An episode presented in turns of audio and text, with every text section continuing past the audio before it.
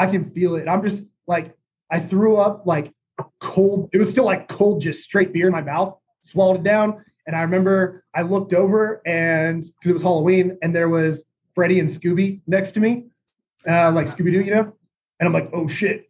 And I turned and I sprayed, like it, it came, I couldn't stop it, dude. Just sprayed beer on the wall, on the door. And then the girl who was hosting the party, I don't know if she was supposed to be slutty kitchenware or what, but she had like, she had a pan on her back and like just a thong or something. And I threw up on her from head to toe. All right. If you want to hear the rest of that story, stick around until the end of the podcast. But first, let's uh, get into some strength sports and strongman related things, recapping some stuff with Dan Hughes and Justin Loy. Uh, it's going to be a new segment we're going to try for once a month where we do this triple threat podcast and uh, cover fan questions, um, specific training related questions, mental uh, uh, questions and uh, just anything else you guys want to drop for these guys. Uh, we may have some other guests here and there, as well as recap comps and talk about what's coming up either Clash Super Series, Arnold, uh, ASM, things like that. So, yeah, without further ado, here we go.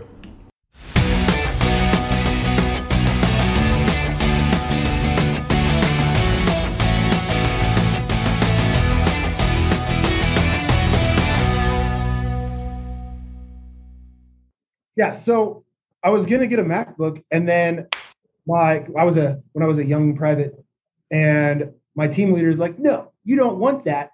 You want because like Macs suck. You want a Dell or an HP, something with a Mac, something talking nerd talk to me, and um, he's like, especially if you're doing like computer stuff, if you ever get into gaming, you want this and that. I'm like, okay, cool. And he's like, get a two in one. And I was like, all right, well, you know, you're a nerd, so that makes sense and then um, I've hated it ever since. So it's a two in one in computers. Like what, so you can have a laptop or a tablet. Uh, oh, like I never use it. I never use mine as a tablet, but I can. It's technically touchscreen. Yeah, mine's a touchscreen too, and that always messes up. Yeah. But, yeah, whatever. I got mine as kind of like a uh when I was at the Rainier Classic earlier this year, I was by myself and I was like, I do kind of need a computer. Um, and I've been putting it off. But I went to Best Buy and this Lenovo, whatever it's called, uh, it's very cute little, oh, the Yoga 6. It's very cute little laptop, but uh, it's got like a fabric back, backing and stuff. But it was like $200 off. So it's like an $800 laptop. Well, it is even more than that. I think I paid 500 and list price was like 800 but I can play games pretty well if I want to. I don't really do that that much except when I go TDY and don't have anything to do when I'm doing a weight cut. But you still use that? Do you still use that PlayStation 2 that I gave you for games? Uh, it was a three. We have it. Was it a three? Oh yeah. Yeah, we have it, but we haven't set it up. We also have a Wii. I think I'm gonna set up the Wii because with how These my. Gaming, with how my gaming habits are, I think I would enjoy now more than a PlayStation. Yeah, yeah, I like the Wii too, and you can get the little gun attachments and shit, and it's a little more interactive. Yeah, because Nat's parents brought her her Wii from when she was a kid, and there's a ton of games, mm-hmm. and they're all like party games too. So, like Mario Party, the Wii Sports, like Mario Kart, stuff like that. Those games are way more fun. Mario Party 8 was going for like $300 during the yeah. pandemic when I bought that. Remember when I bought that Wii? I was oh, looking yeah, for games. And I wanted to play Mario Party. And I, dude, the only one that works on the Wii, like they were, there was like two of them and they were between two and $300. Ew. I got, a during the pandemic, I got a Nintendo Switch. Um, oh, yeah. But I couldn't find one anywhere. And my friend went in, he lives in Montana and he went into a Target and they had two of them left. He tried to buy both of them. They're like, you can only buy one. And so he bought one, walked out of the store, walked right back in and bought the other one. It was weird. But uh I just like when I, yeah. yeah, you were using that when you were doing the hot bath in uh Waco. God. I remember that. Yeah, dude, that yeah. kills time. You forget about dying. I had a buddy um, that I worked with at that drywall place in Washington, and it was right at the beginning of the pandemic, I think, and he couldn't find a Switch anywhere. Um, but he did find this jewelry store, and with the purchase of any ring over a thousand dollars, you got a free Nintendo Switch. So he decided he decided then and there he was going to propose to his girlfriend. Oh, that's so he got a Switch and an engagement ring. And then he got addicted to playing Switch, and then she broke off the engagement. Probably. no, I think they're I think they're doing well. They they already had a kid together, so Yeah. You know, living in sin already. Wow. today's today's culture. kids. Yeah, yeah no doubt. Uh, so Dan, uh, before we got started, you were talking about you were writing your own program. You broke up with your coach. It was amicable. Hmm. no. Um uh so background for me, been working with Anthony Furman for uh over two years now. No issues, no complaints. Uh, I mean, obviously I've only improved and gotten better. My performances have been good. What happened? He left. Look at it. Look at how he's frozen. Such a bad face to get stuck on. I gotta take it. Oh no. Ah, Hey, uh, Dan, you froze and we missed all of that. Oh. You froze with your face like it was great. Yep. um what was the last thing you heard? You said that you worked with Anthony Anthony. Furman and he has ma- been making progress with you. Okay. So I've been working with Anthony Furman for a little over two years. Uh, been making nothing but progress. Uh, really, only one injury during that two years uh, that I've come back from, and then. Uh, but the the reason I decided to move away was my long term plan is to you know take on my own clients and start coaching. Um, not necessarily as a full time job, but I have some other career goals that I want to do that don't necessarily involve strongman. But I do enjoy coaching people on a one-on-one level um, or on, on a personal level. But I've never really written programming for people. The only programming I've done at all was for myself to help my recovery um, with my spinal injury, um, and that went pretty well. I came back and was deadlifting stronger than I ever had before afterwards. Um, and obviously, I ended up winning nationals after that injury, which is cool. But but given that being my goal, like anybody who's done coaching or who has been coached knows it's not something that you just like one day you're good at it. So I Mm. figure right now, right now uh, as a good a time as any. Um, got 20 weeks until Clash on the Coast um, to start doing my own programming, so I can kind of use myself as a crash test dummy um, to see one if I even like it. I get it might end up being something that I really am not that interested in, and then you know go back to Anthony, uh, and then two, uh, like am I any good at it, and what do I need to get better at? Because like obviously, I know me as an athlete. People know what I'm capable of as an athlete. Hmm. So if I'm not improving, it's not going to be me as an athlete. It's going to be because of my programming. Um, Gotcha. And I don't want to use somebody else. One, I don't want to take somebody who's already good and use them as a crash test dummy, or waste somebody's time who isn't good and like just wants to be good, and them not know better, or me be like, well, maybe they're just not that good an athlete. So I think I thought this was the best way forward. Uh, I asked Anthony that like he would help me and uh, kind of be like an advisor and mentor as I do this, but he fully supports it. Um, so before anybody jumps to any conclusions, there's certainly or anything. Uh, it's totally fine.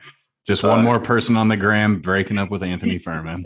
We're not we're not blocking. We didn't unfriend each other on Instagram, so don't worry. Just to re-add each other in a week. Um, no, no, that that's all fine. But but I'm excited. So maybe I'll come in last place at Clash, or maybe I'll do all right again. Uh, so At this point, I have all- no one else to blame but myself. I immediately regret this decision. fair enough. So we all, I mean, we all know the kind of training style Anthony has. Um, I know you've trained with uh, Kale Beck before. What are you drawing influence wise for what you're planning to program for yourself? Um, well, I'm a huge nerd. No shock there with my uh, obsession with uh, Star Wars tattoos, Star Wars, Lord of the Rings, and all other fancy stuff. But also, I love data and I love taking data and using it to improve. So a different a different approach that I'm going to take this time is a lot of it comes from hold on one second. My dog is going nuts. uh, Luna, please stop. She's jealous. Can't really hear her or anything, so if that's a concern. Yeah, she's not. She hasn't barked yet. But okay. Oh, there it is. Yeah, she just keeps whining like this. Okay. so what I plan, like I said, I have 20 weeks out. We're gonna make sure uh, the events are gonna be released December 15th um, for Clash. Mm-hmm. So I think there's 10 events. So I'm probably gonna do like a 10 week. Justin and I both checked like what what the date was. yeah, like a, a peak slash actual comp prep and then I'm still going back and forth on the time of the strength block and then the hypertrophy block. I'm not going to work on strength for 20 weeks straight. I mean, I could, but especially given where my body's at right now, anyway, um, I've lost weight since nationals for a number of reasons, like a lot of travel. I got super sick this week. Um, not COVID, but I don't know what it was. It was the most evil, like bodily fluid evacuating disease I've ever had. Um, and I thought I lost all just water because it was like eight pounds in 24 hours. And then, you know, five days later, I'm still eight pounds down, even though I'm hydrated and like I've been eating. Oh, are you still? Wow. Yeah. Uh, well, I didn't weigh myself today. Yesterday, I was still 234, um, which is weird because at first I thought it was just water, but I've like rehydrated and been eating pretty normal and still lighter. Um, and I mean, I can see it in my face uh, too. Like I definitely sure. look a little smaller. Uh, so yeah, I see. I see really, really good shadows underneath your chin, which are, is a little. I mean, it was concerning at first. Well, if I don't do that, I get this. Oh, there you go. Yeah, there, there's the Dan I remember. Yeah, see, it's okay. wild that you. Right? What was that? Your your weights like it's good that your weight's down because you're going skydiving, right? Yes, I do have to be under 230 ah. uh, in like two weeks anyway. yeah, I'm going skydiving with my brother. uh, the weight limit is 230, so I have to do a little Helpful. cut for that anyway. It's really the sickness yeah. me. So he got the. It's kind of. There you go. It's interesting that like we can cut like 20 pounds of water for a show and then be back up 20 to 25 pounds like a day later. But you had this happen and yeah. a week later you have not recovered. It's just interesting. I wonder why that is. I'm sure it has something to do with uh, your body protecting yourself as opposed to when you're manipulating water and stuff. You're that's exactly what you're doing is you're manipulating your body into letting go and then you rehydrate it. And ideally mm-hmm. you do it quickly so that your body receives that fluid correctly. But in a situation like this, like your body's literally just evacuating everything through mm-hmm. either end of the body. And then when you start uh, uh, trying to rehydrate and re-eat or refeed, it is in more of a protective state and less like, sweet, give me all this food. Because I know the worst day this week, I would eat like two crackers and it, I'd feel it hit my belly, and then I would just pass out. it was oh, like, oh, wow. like digesting food was so tiresome.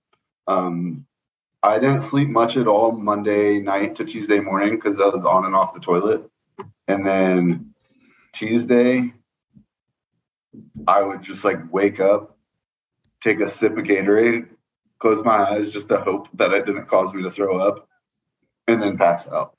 Um, That's rough, man. Yeah, it was pretty it was pretty gnarly. I actually I haven't been that sick probably since I was in high school. Um, yeah. Wow. So, but yeah. Um, All right, sorry, sorry, I pulled you away from your uh, your programming influences. so aside from like doing the the different phases, which I mean, none of everything I'm going to say, none of it is groundbreaking. So I hope no one Yep. thinks that I'm like, oh, and it's not necessarily stuff I've never done before with Anthony either. Um, so I don't want anybody to think that I think I'm a genius for doing this. But um, I'm gonna start recording the amount of weight and volume I'm actually doing and comparing that and using it for uh, uh, that data for like undulating periodization, meaning on a heavy week, um, I'm not going heavy on everything. Like I'm, if I'm doing a heavy deadlift or a heavy deadlift uh, event training, like I'm not also going to do heavy or max overhead press the day before. Um, yeah, Justin, sorry. all gas, no brakes. yeah. Well, all gas, no brakes is pretty much what got me here. Um, so there's something to be said for that. However, as I'm getting older, and I'm still not that old, I'm only 30, but my body doesn't believe that. Uh, I mean, you're the oldest one in this chat, so that's fair. Um, I'm trying to see if this, like I said, this is experimentation for myself. So I'm trying to see if this this helps for me um, and kind of increase my longevity in it. So Mhm. obviously, I don't have the data yet for myself, but that's what one thing I want to focus on is um, recording all of it and see um, both for the hypertrophy, the strength, and the, the comp phase. But so we'll see. It's exciting. I could totally fail, which would be hilarious. Um, or it could be great, which could also be awesome. But that's where I'm at. I don't think you're going to fail by any means. Um, but yeah, sure, that's always a possibility.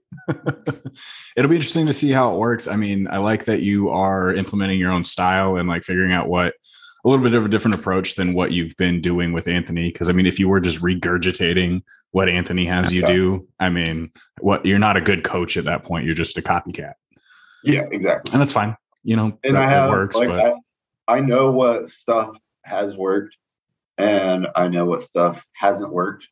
And that's Mhm. all stuff that Anthony and I like we talk about. We'd be like, hey, this isn't working and we'd adjust it. So obviously I'm gonna avoid those things. I'm not gonna try and I'm not gonna retry things that have failed in the past, at least not in the same exact way. Right. Yeah, it's good too. I mean, you have the relationship that you have with Anthony and many other uh, elite people that do have their own coaching um, styles and their own clients that they have tried true methods with that you can bounce ideas off of and really kind of draw from different influences and make sure that you know what you're doing actually makes sense. You know, that's that's awesome. Yeah, yeah I know I've surrounded myself with a quite a few knowledgeable people that uh, I'm not too. I, I don't feel totally alone in this, so that's good. Yeah how's uh how's the diet coaching going for you, Justin? Uh, pretty good. Um, I've kind of capped myself at like with like taking on clients and stuff, just because I need like I need to take a minute and like get organized and um get more like a better structure to it. Mhm. Just so I'm not because like um if because I don't have a lot. I think I got like I'm up to like 15 now. Um, which I don't know if that's a lot or not. But um, but like before, it wasn't like when I had like less than 10, it was easy to manage. Um, especially with like everything else I'm doing. Uh, Sure. But now it's just like like all of a sudden it's the end of the week and I'm like, I got all this stuff to do. um, but yeah, no, it's going pretty good. I mean, everybody's I everybody's pretty happy with it, happy with the results. We got everybody in like like an off season, just you know, losing weight, gaining weight, doing whatever you do. Um Mhm. Yeah, so pretty good. I don't know, I like it. Yours are yours are mostly like competitors, right? It's not like all Gen Pop. Yeah. Um, yeah, a lot of competitors. I want to branch out into just, you know, like your normies, I guess. Sure. Uh, Yeah. non-competitors. Uh, I don't know what to call them. Civil, civilians, if you will. Civilians, Yeah. um, yeah, just to dabble in that. Um, but like, I don't know, working with athletes is cool because especially like when they see results that they've never seen before, just from like working on diet and mentality and just like some breath work and stuff like that. Mhm. And because I had a couple people that competed recently, and they're just like, I've never felt this good going into a competition. And that's a combination. A lot of because I have a lot of uh I do a lot of Tyler Young's clients. So Okay. his training, my dieting, they're just like, I feel great. I think at what at um Kentucky Strongest, there was like I don't know, there was like three or four of them that won. Or Oh, that's awesome. not that many. But yeah, like yeah, there's a good number that placed first. If they lose, are you going to kick them out of your program and Yeah, replace them? yeah. Okay, Later that's fair. Um yeah. Dan's going to have to kick himself out of his program when he loses. Right? Yeah. Yeah, Dan hasn't fired me yet, so we're doing good. That's right. You do Dan's nutrition. How's uh obviously the weight gaining was going well until he got sick. I know you were over 240 regularly finally. Well, because we, talked about it a while ago, him having to do to go or wanting to go skydiving. Mhm. Um, Which him getting sick kind of changed. We were just going to do a water cut, but um, Yeah. Well, this this might be easier. As well, it might be easier in the sense that, like, if I stay around 235, we can do a water cut, but then I don't really have to stop eating. I just I just drop eight to ten pounds of water, and I don't have to like, uh, you know, do what I normally would because just with a water load, I can lose eight to ten pounds with really Mhm. do anything weird. Um, because I also don't want to get on the plane and fly there, and then because we're going kind of from the airport to the uh, skydiving place, I don't want to show up and just be miserable, yeah, like to go skydiving. So Yeah, I was wondering about that too. Like, I mean, luckily it's only a few pounds, so you're gonna be fine. But let's say it was still over 10 pounds. What do you do? Like, are, is there a danger to being that dehydrated and then going directly into skydiving? I doubt it. Um, and my only evidence to say that is soldiers jump out of planes all the time. Hmm, and so soldiers are pretty much consistently dehydrated, at least Mhm. the general population of them are. Um, and that's usually not what, never heard of that being an issue. Yeah, I believe it. I mean, up on monster and dip. Yeah, exactly. Like ripping darts and uh, drinking energy drinks before you load up and jump out of a plane. It's different altitudes though. Um, but I, I still I highly doubt. Other than just maybe if you're already terrified or something. But like I've jumped out of a Hmm. plane multiple times before. I'm not worried about it. If you are like dehydrated to that level, combined with like losing your shit because you're jumping out of a plane, Yeah, if you were to put yourself into like shock or something. yeah. But like, I think that shit's super fun. So Yeah. Yeah, um, you'd be fine. um, So, Justin, back to I mean, you started with your nutrition um your business, I guess we'll call it as of now. I don't know that you have an, a legit like LLC or anything yet. No, wow, sell them out like that. Jeez. I don't have a name What's or that? anything.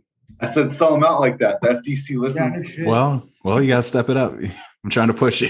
just nobody taking people's money. uh obviously like that was a goal that you set like a long time ago. We've known you for years and you've been like wanting to start doing that and you finally got into it. What uh what kind of process do you go through when you're like setting goals for either your career or competitions you know lifts in particular whatever goal might be? You know how do you how do you move forward with setting a a track for that? Yeah, so um I like to set like I guess like like having like long term long term and short term goals.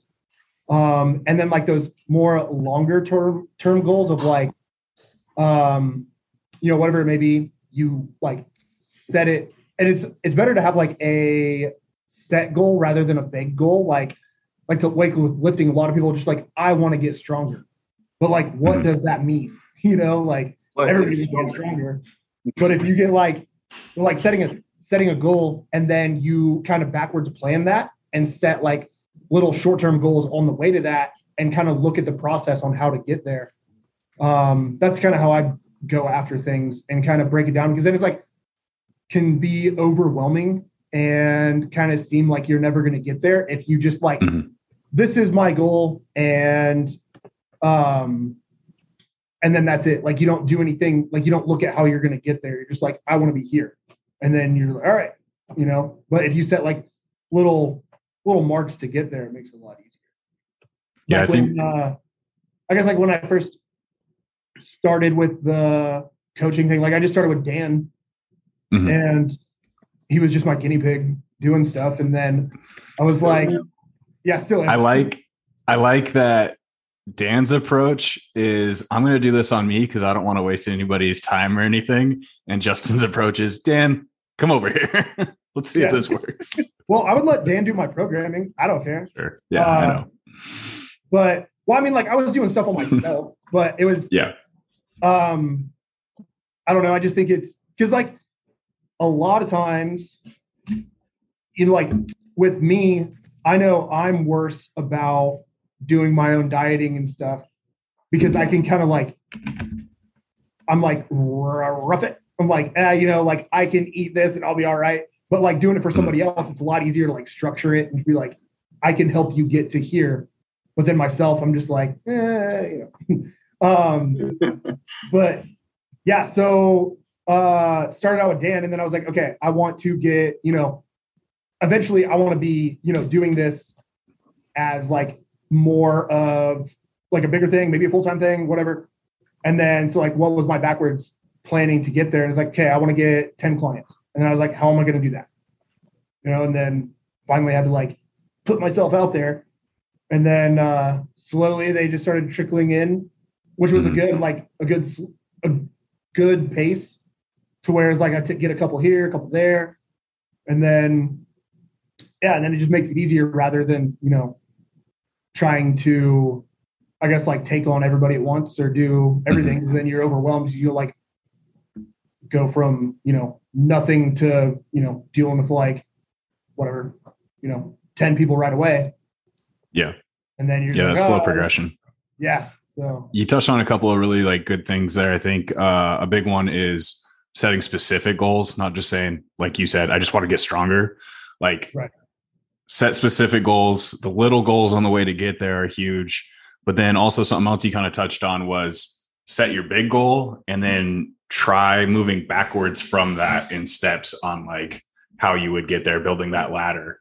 right, like Right. I um, think Yeah. So like I guess related to like lifting and stuff, Mhm. you know, like if you want to like you want an 800 pound deadlift, something more reasonable, 600 pound deadlift. um, you're like, so like that's what you want. You're like, I want a 600 pound deadlift, and then it's like, what do you have to do to get there? And so you got to like look at where you assess, like look at where you're at and where you want to be. Do you need to, you know, change how you're training? Do you need to eat better? Do you need to sleep better? Like, do you need to train more? Do you need to train less? Like, those are all things that you need to take into account and then set. train less. goals. That doesn't make any sense. what training less? Oh no. Ah. Ah. Ugh.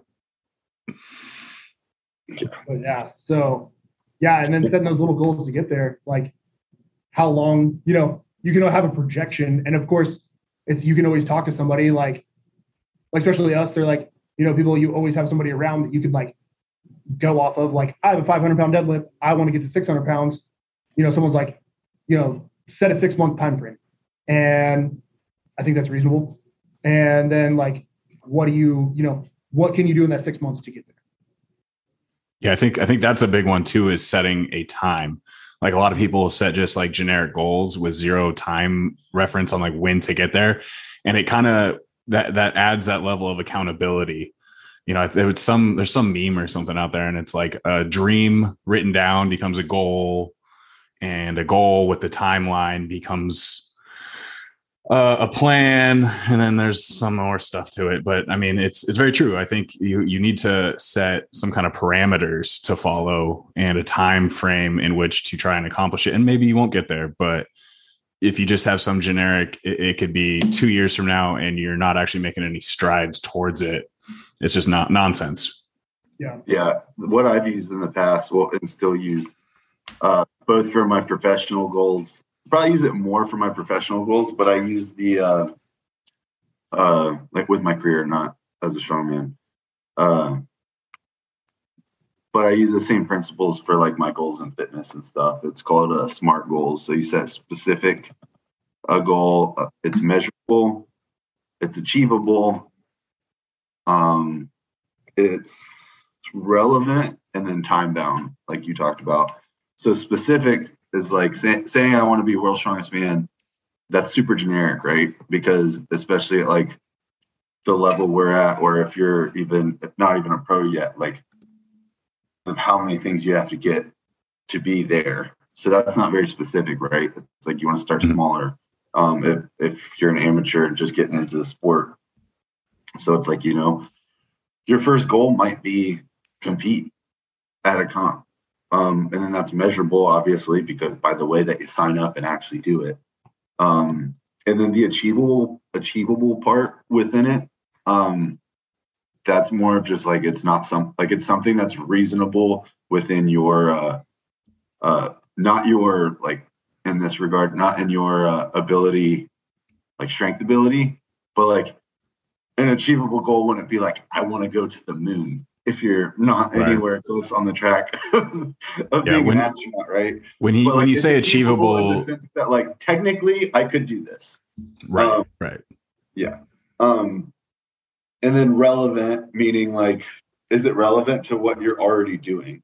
Like for me my smart goal for running a marathon would there'd be a lot of little steps before that just because it's not relevant to what that's kind of a pun there huh? years um, a pun there with the marathon and little steps behind it yeah oh. um, and a lot of throwing uh, and then time bound like you said and so the best thing to do with these goals is it's good to know what the end goal is um, in whatever realm we're talking about setting goals for. But like you have to have those little goals because if you don't, you're never there's going to be a time on your journey where you're not going to be to the end goal yet and you're going to be like i haven't accomplished anything because you're not acknowledging all the little milestones that you've hit going through there um, yeah. And like I remember last year after nationals, I set the smart goal for winning uh, this year. And th- one of those things was like focusing on my weaknesses. It wasn't just like, I want to win next year, which that was like the end goal. But that's not what I, uh, the, the sub goals under that, where it's like increase your overhead press. Like your overhead press sucks. Um, so we need to focus on that. The movement, my moving events have always been my strength. So it's we didn't stop working on that, but like focus a little bit less on them and more of the static stuff. So mm-hmm. and then you know now, like five years ago or four years ago when I started this, me and Justin always talked about like, yeah, we want to be the strongest in the world. At the time, we didn't really know what we were saying. I don't think like we didn't know enough about the sport, but it was just like, yeah, that's something I would love to be. But it wasn't like well, I'm chasing that. It was like, I want to win the Northside Classic. And then I want to win a show down in the lower 48. I want to mm-hmm. qualify nationals. I want to go to nationals. Like those are all little goals that we set up. And I know Justin brought up a story about somebody this week, like, oh, I'm not at your level. And I get that a lot too. And I hear people say that about others all the time. And it's like, but why not? Like, yeah, maybe not in this moment in time. There's nothing stopping mm-hmm you. Yeah. Especially in this sport. Like if I was truly an amazing elite, super elite athlete that no one could touch, I'd be in the NFL. like, like, yeah, don't get me wrong. It's not like this isn't me saying like anybody can be whatever you put your mind to. Like, I'm not going to be in the NFL anymore. That ship sailed. I'm not going to play in the NBA ever in my life. But like in regards to strength sports, like I think there's a niche in a weight class and stuff for everybody. And a lot of mm-hmm. it just comes down to longevity and doing the little things consistently and correctly over time, and they'll yield results. Um, because I mean, me and Justin, it's not like me and Justin won our first shows ever and have just like been right. on different sense. We're not prodigies. At least I want to label myself. Yeah, like we'll fail overhead presses in the low 200s regularly on occasion. Like, like, you know, we're, we're not that special. And I've been trying to do a better job of showing people on Instagram like less of my great lifts and posting just Mhm. even crappy lifts. Um, There's a lot of and maybe it's because I'm a coward that I started waiting for this until I turned pro. But like, I think it, there's something to be said that like all of us who are pros, it's not like we're maxing out and lifting world record numbers. Um, well, in my case, ever. But even in other cases, like every week, you know. Yeah. Um, and so a lot of people, when they're like, "Oh, I'll never get to that level," first thing I would say is cut yourself some fucking slack. Um, because you know, I think it gets easier to stay at a high level once you get there. Um, but it is, it's always going to be an uphill battle, as as the song goes. Um, but yeah, cut yourself some slack. Yeah, like I, along with the like, I'm not at your level thing. Um, like I remember when I was like younger, like kid and stuff, um, watching like World's Strongest Man and stuff like that, and thinking like I would never be able to do that, or I would never be like those guys are insane. That's crazy. And now, like here we are, like we know those people, like the big heavyweight dudes. We know them, and we lift comparable weights and sometimes pound for pound more than what some of them do. Um, Well, so even if you look like, at the early 2000s, a lot of the weights we were doing at Clash were heavier than Yeah. some of the world's strongest man events from the early 2000s and the 90s. exactly. Um, by Yeah. by a decent bit too. Um, yeah. So it's not like one of those things of like, you could think at the time, like, I would never be there. But if you don't take a chance, you're like, you'll never have that opportunity to be there.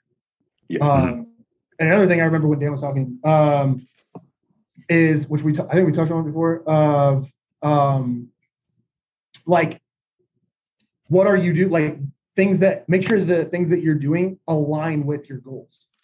Like, Mm. what are you like? Remember what you're working towards. I think I used what I used the other day of like dumbbell flies the other day, and I know Dan wants to be the best dumbbell flyer in the world, but um, but like remember so good at like, hugging. Yeah, so good at home. but like remember like what your goals are. Like is if your goal is to have a better overhead press, then like when you're doing accessories and stuff, like you know, yes, you are trying to get better at those accessories, but overall you're trying to get a better overhead press. So don't get too caught up in trying to get, you know, be the best dumbbell flyer or like get hurt doing those accessories because overall you're trying to get a better overhead and stuff like that. Yeah. Yeah. And yeah, because like you always watch, I don't know, because I go to a bro gym now for the most part, and you see some wild stuff in there.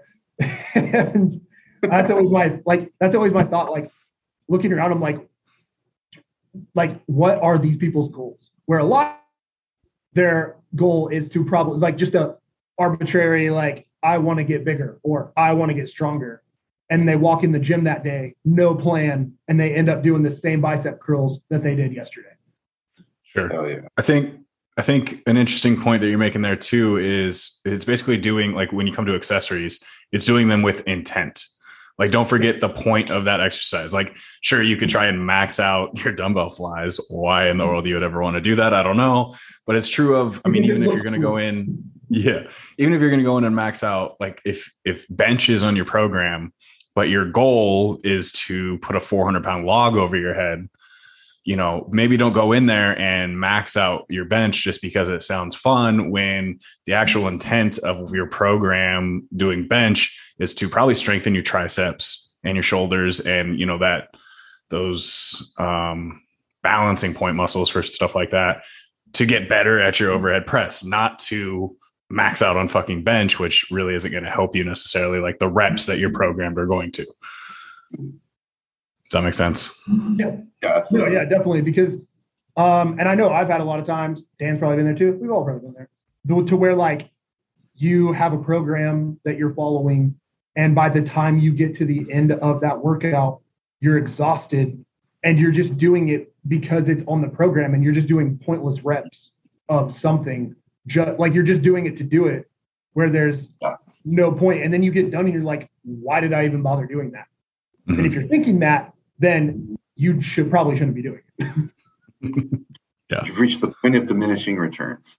right you get you There hit you the go. path from cellular or muscular fatigue to cellular fatigue which takes a lot longer to recover from Yeah. Now you're talking science, which isn't And then- real. so yeah, and then and then John will try to tell you that you burnt your CNS, and that's a myth. So, That's a myth. I don't even have True. a CNS. is that like CNN? It's a TV Yeah, show, It's, right? a, it's another news network. yeah, he's throwing out fake news all the time. Mm, makes sense.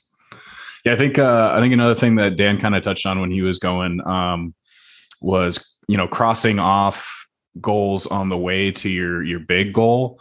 It can be it can show you because it's very easy to get caught up and feel like um, you know oh I'm I'm not getting anywhere or I'm not um, any closer to what my big goal is than I was a month ago.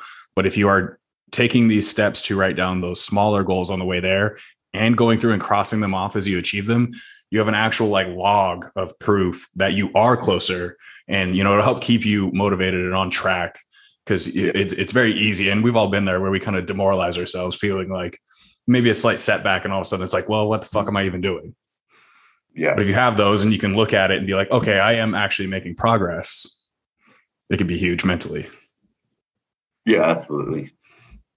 And I think keeping a this might be slightly off topic, but but to that point of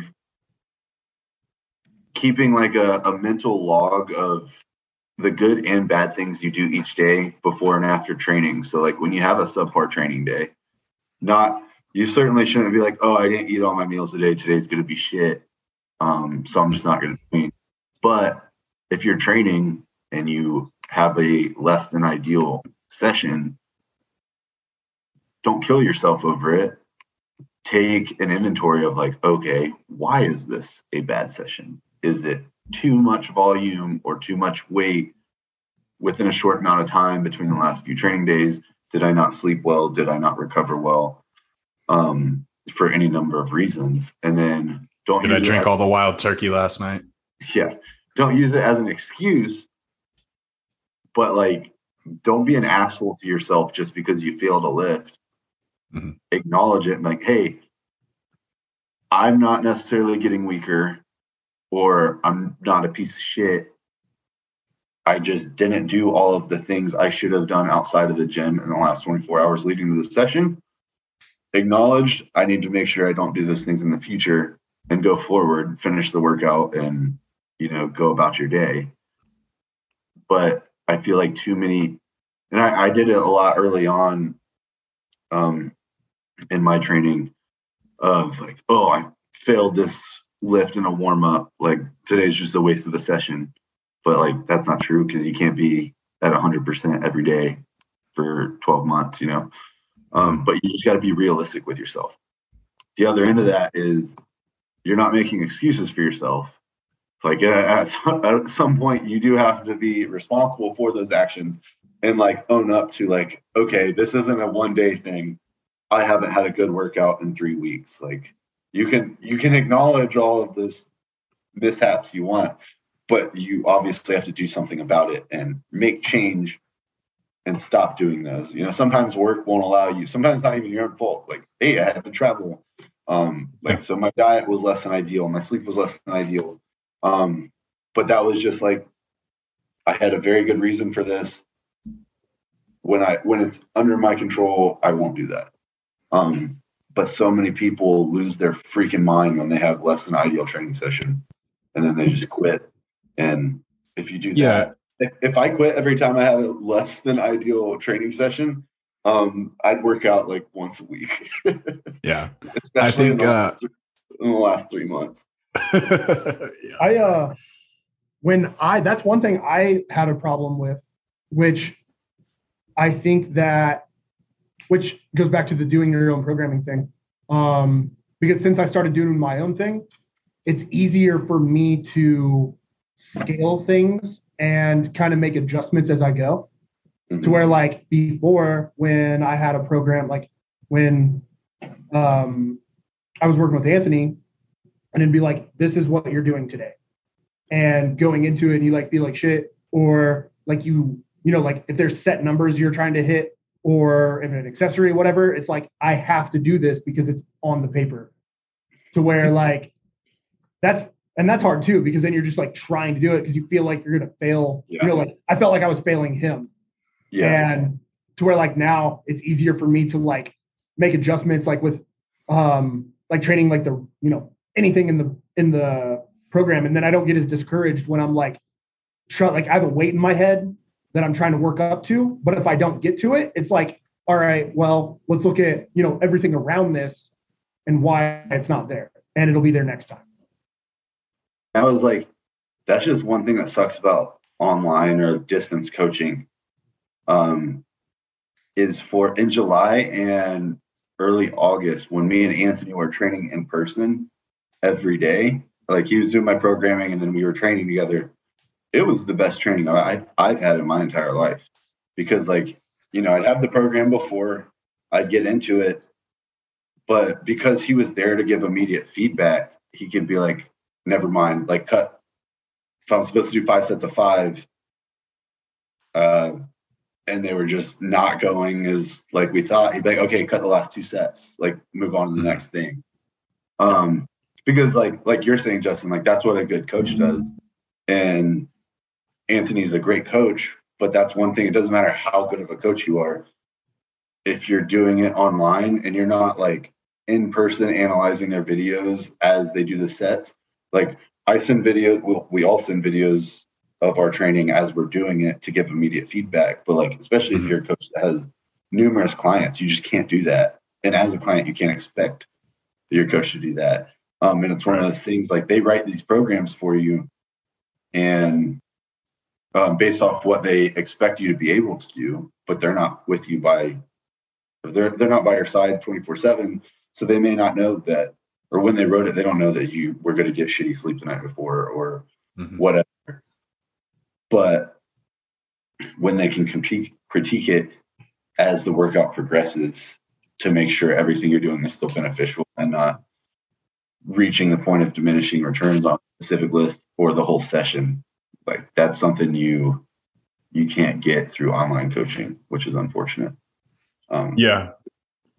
That's very true. It's it's I know I mean Rachel runs into that with her clients all the time sending her videos of form checks and Yeah. she tries to rush through getting something to them.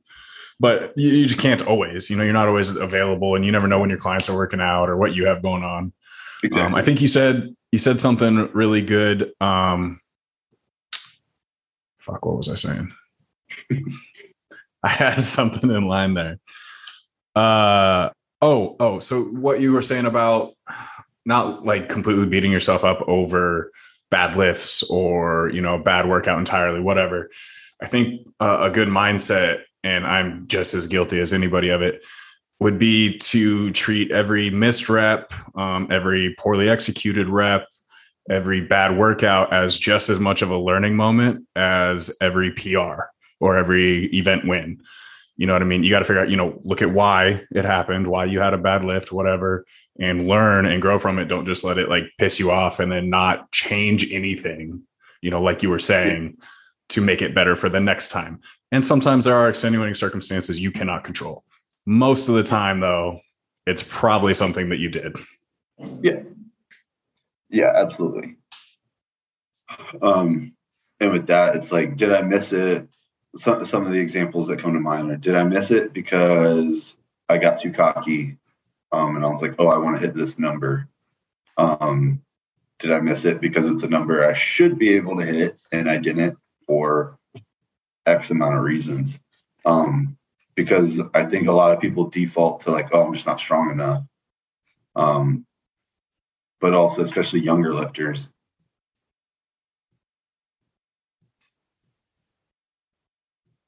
You lost your audio there.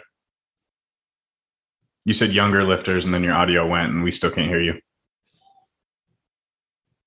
oh no dan's deaf no we're deaf No. no there he is He's mute. You hear me now? Yeah, whatever. One of those. Yeah, yeah, you're good. Uh, a lot of younger lifters will jump to the next weight instead of just doing a complete set with good form. Um, Which both failing at a heavier weight rather than getting a little bit lighter with the full set is uh, going to be more beneficial both psychologically um, and physiologically. That's uh that's something that Dirks and I talked about on his episode was that he if he sees his clients doing their warm-ups and if for whatever reason they do one of their warm-up sets with poor form, uh, he will not let them go up in weight until they can do every warm-up with the exact form you should be doing your working sets with. Um, so it's I mean it's it's interesting. Yeah. It's I think that's a smart approach.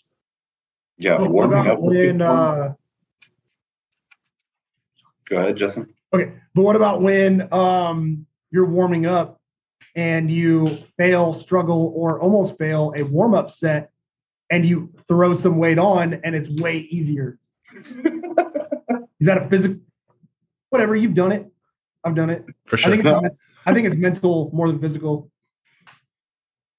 Well, I mean, it's certainly easier for me to get into a good squat form if there's like substantial weight on the bar. Cause I mean, we're all a little stiff and, you know, mobility is not always the best. Justin, in your squats. Hey, my squats have gotten way better. yes, they have. Yes, they have. I think I've done that with overhead press before. There's been times where I've like, I don't know if it's a not being totally loose or uh, like ready to go yet, but like 185 or low 200, especially on log. Sometimes the low 200s feels heavier than the light, the high 200s for me. There's times where like I'll do, Yeah. like when I was training for Nats, I did both basically just 50 pound jumps all the way to like 285, and then I'd do smaller jumps up to there. And yeah, I know, impressive. 50 But pounds. like uh, 235, strong for the weight. sometimes 235 would just feel absolutely terrible. And then I'd put 285 on and it would feel great. Um, but I don't disagree with Adam's point of like, because you, you should warm up. The, those sets usually aren't because I'm trying to do them sloppily. It's just Sure. like a, maybe a misgroup or something. But Mhm. doing warm ups from empty bar or implement all the way up to your working sets with good form is absolutely imperative. Who's Uh, out here starting with an empty bar? What? Who's out here starting with an empty bar? You guys start with an empty bar? I do. I do sometimes. I don't think Uh, I've ever done an empty bar on anything. Uh, I OSG. Empty bar squat, overhead press, deadlifts. I always do empty bar movement. Yeah, at OSG, my log when we were warming up log, um, oh, because all those children were in the way, the 80s and 90s. Uh, they got mad at me for saying that. Hey, they have their own clash now too. I know. Uh, still, they're like they weigh like 100 pounds. I don't know how much 80 is, but anyway, back to my point. Um, log when we were warming up on log, it was like I I did the empty log, and then 185, and then 300, and that was my warm up. I picked up 300 and went to press it, and I didn't think it was going to go. and then that That's was, uh, that's way more impressive than on deadlifts. But at nationals, me and Justin Weaver were too busy talking that we uh, didn't touch the deadlift at all. um, we went straight into deadlift without any weight whatsoever. Uh, and then also on the yoke, I did an empty yoke. And then like an hour later, I did the seven, 720 or whatever it was. and what you what you place on those events? Uh, on deadlift, I think I placed second. And on yoke, I placed second by like a tenth of a second. I was so mad. I thought I won too. I won my heat. I won the final heat. So I thought I won. But there's another guy farther down who he was still in the 19s, but he beat me by, he was like 19 0 something, and I was 19 1 something. Wow, what a brag. That's so close. I mean, that's that could be human error at that point. That's so close. Yeah. yeah. Yeah, I know it, Ryan it probably was the timers. You you you won actually. They just they fucked up timing. Yeah. sure. yeah, I'll say it. I won. That's like uh I did similar with uh well with the yoke at OSG uh because I I messed up like timing because it was there was like so much time between events and like you start like you get antsy and then you like start warming up and you're like oh I'll warm up I'll start warming up now and by the time I get there you know it'll be time time for me to go and I started warming up yoke didn't realize that they still had like all the classes to go all the dudes classes and so I think I stopped because I jumped, I did like a couple, and then I stopped at like, I don't know, I did like a half a run at 500. And then I was like, look, I need to kill some time. So I went and paced around and stressed out like I do between all of my events. And then I come back and they had like 750 on, and they're like, do you want to take off? I'm like, nah, whatever. And I just jumped in and went. and I don't know, like, it was really heavy. Uh, which I don't know, I probably should have like backed down the weight, but I didn't want to because I was lazy. Ooh, excuse me. What uh uh Justin, I gotta ask you about your bench you were talking about. Did you do that today? Uh, did I bench today? Yeah. 'Cause Yeah. I bench every week, man. I'm a bench bro. I'm actually considered after last week's performance, considered retiring from strongman. And uh, I'm going to make a formal announcement. And then I'm going to start doing bench only comps as identifying as a high schooler. So I have a competitive chance. there were kids in my high school that definitely outbenched you. Oh, yeah. Dude, I Yeah. watch like those college kids in there out bench me. And I'm just like, well, you don't know that I'm the third strongest man in the 105. What's up? Also, Is that meme Also, where the dude's I could standing in the totally corner hit at the up. party? yeah. Yeah. These guys don't. These high school bench press holder record holders don't know I'm the third strongest 105 in the world. I'm gonna buy you a, a shirt that says that. Uh, so what happened? You hurt yourself on bench? What were you talking Uh, about yeah, earlier? so I was a little tight today. Had a rough weekend. Um, Rough how. I was building rapport with our employees. Through Um, consumption of I did no, so copious amounts of beverages. yeah, I didn't drink. The boss's kid honest. got drunk at the Christmas party. Yeah, the boss's kid got drunk at the Christmas party. uh, no, I drank a lot, but then like tapered off, and I wasn't really drinking that much. We just stayed up until like eight in the morning. Um, You're not that much though. Is any of our not that much is a lot for most people. I think. Yeah, but I mean, so it wasn't that much for me. Um, but like I wasn't hung over anything. Uh, this Okay. was Friday night, and then Saturday, we like. That's not an indicator. No. um, but yeah. So anyway, I don't know. And then today, like, oh yeah, then we had another Christmas party last night, but I went to bed at like ten. But anyway, today I was feeling like kind of sluggish and I was a little tight, but I had to try because like for my program, which I was feeling good and like good-ish when I started lifting, and then I don't know on like my second to last set, I felt like a little burning in my shoulder. Um, and then I was like, eh, whatever, you know. So I went up, but I did 325 for three, which is definitely a PR. So watch out, boys. Um, Didn't you now- do? How many times did you do a 325 log at OSG? twice. What was your PR in training? Uh, three. That's it awesome. doesn't make sense. I don't know. That's awesome. the reason I bring that up isn't only to make fun of you; it's to provide context to how backwards your overhead pressing versus bench press is. oh yeah, yeah, yeah, yeah, for sure. I put 300 plus overhead more times than I've benched it. Very confusing. and it looks significantly easier. Oh yeah, bench Yeah. is hard for me. I throw my whole body into it. Which is hilarious because my overhead press looks way harder than Justin's, but I can actually bench over 400 pounds. I don't want to bench over. That's Not a lot. Of, you don't. I said That's that at the nationals. I was like, I can't be. I was like, me and Justin can't be the only pros that can't bench 400. So now it's just you. I really, yeah.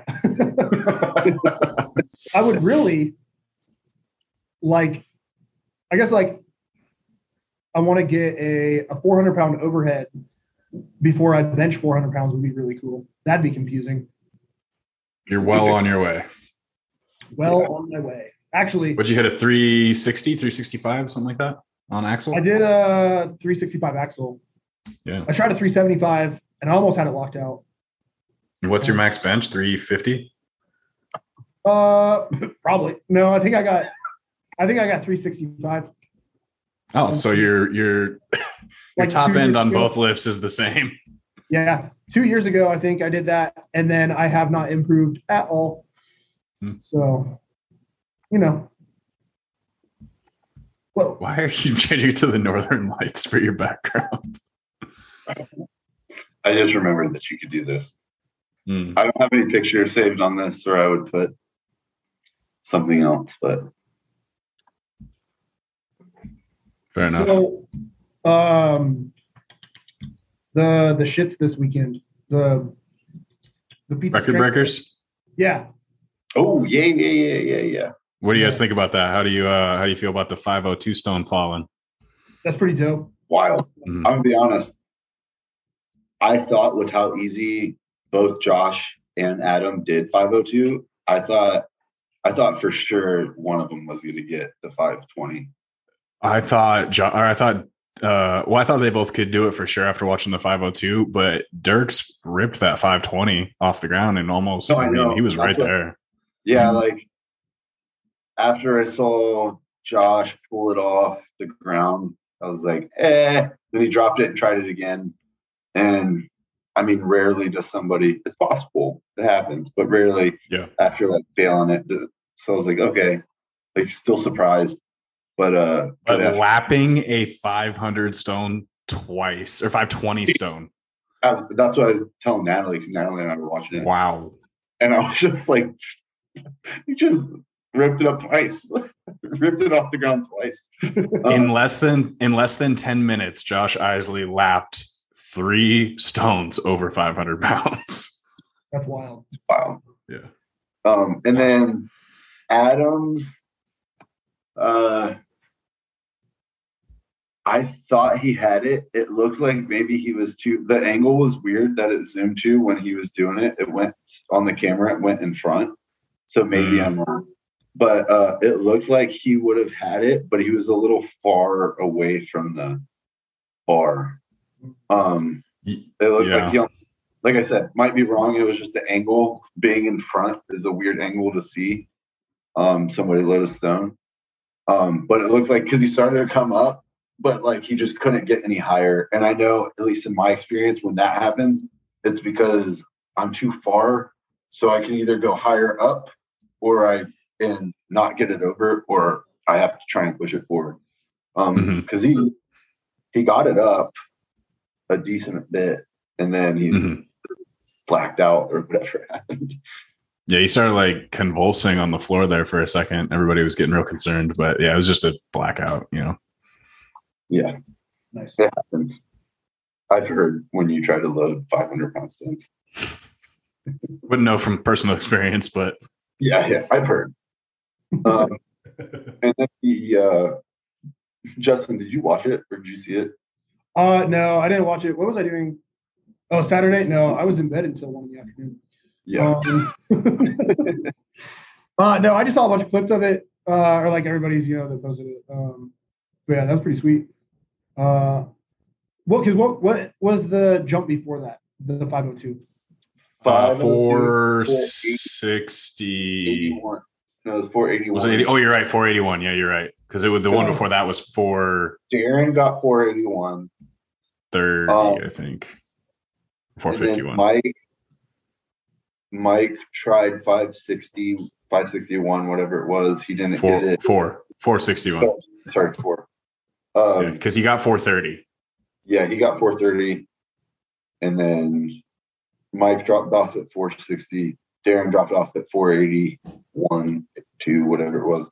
hmm and then they both, Josh and Adam, got 502. That's pretty big. They tried 520. What happened to what happened to Geiger? Wasn't he supposed to do it? He got sick. Sick, yeah, is what I heard. Yeah, What? Yeah. Yeah. It was unfortunate too because he was supposed to bring farmer's handles and the scale and a couple other things. And because he was like sick, sick, I guess, like was not getting out of bed sick.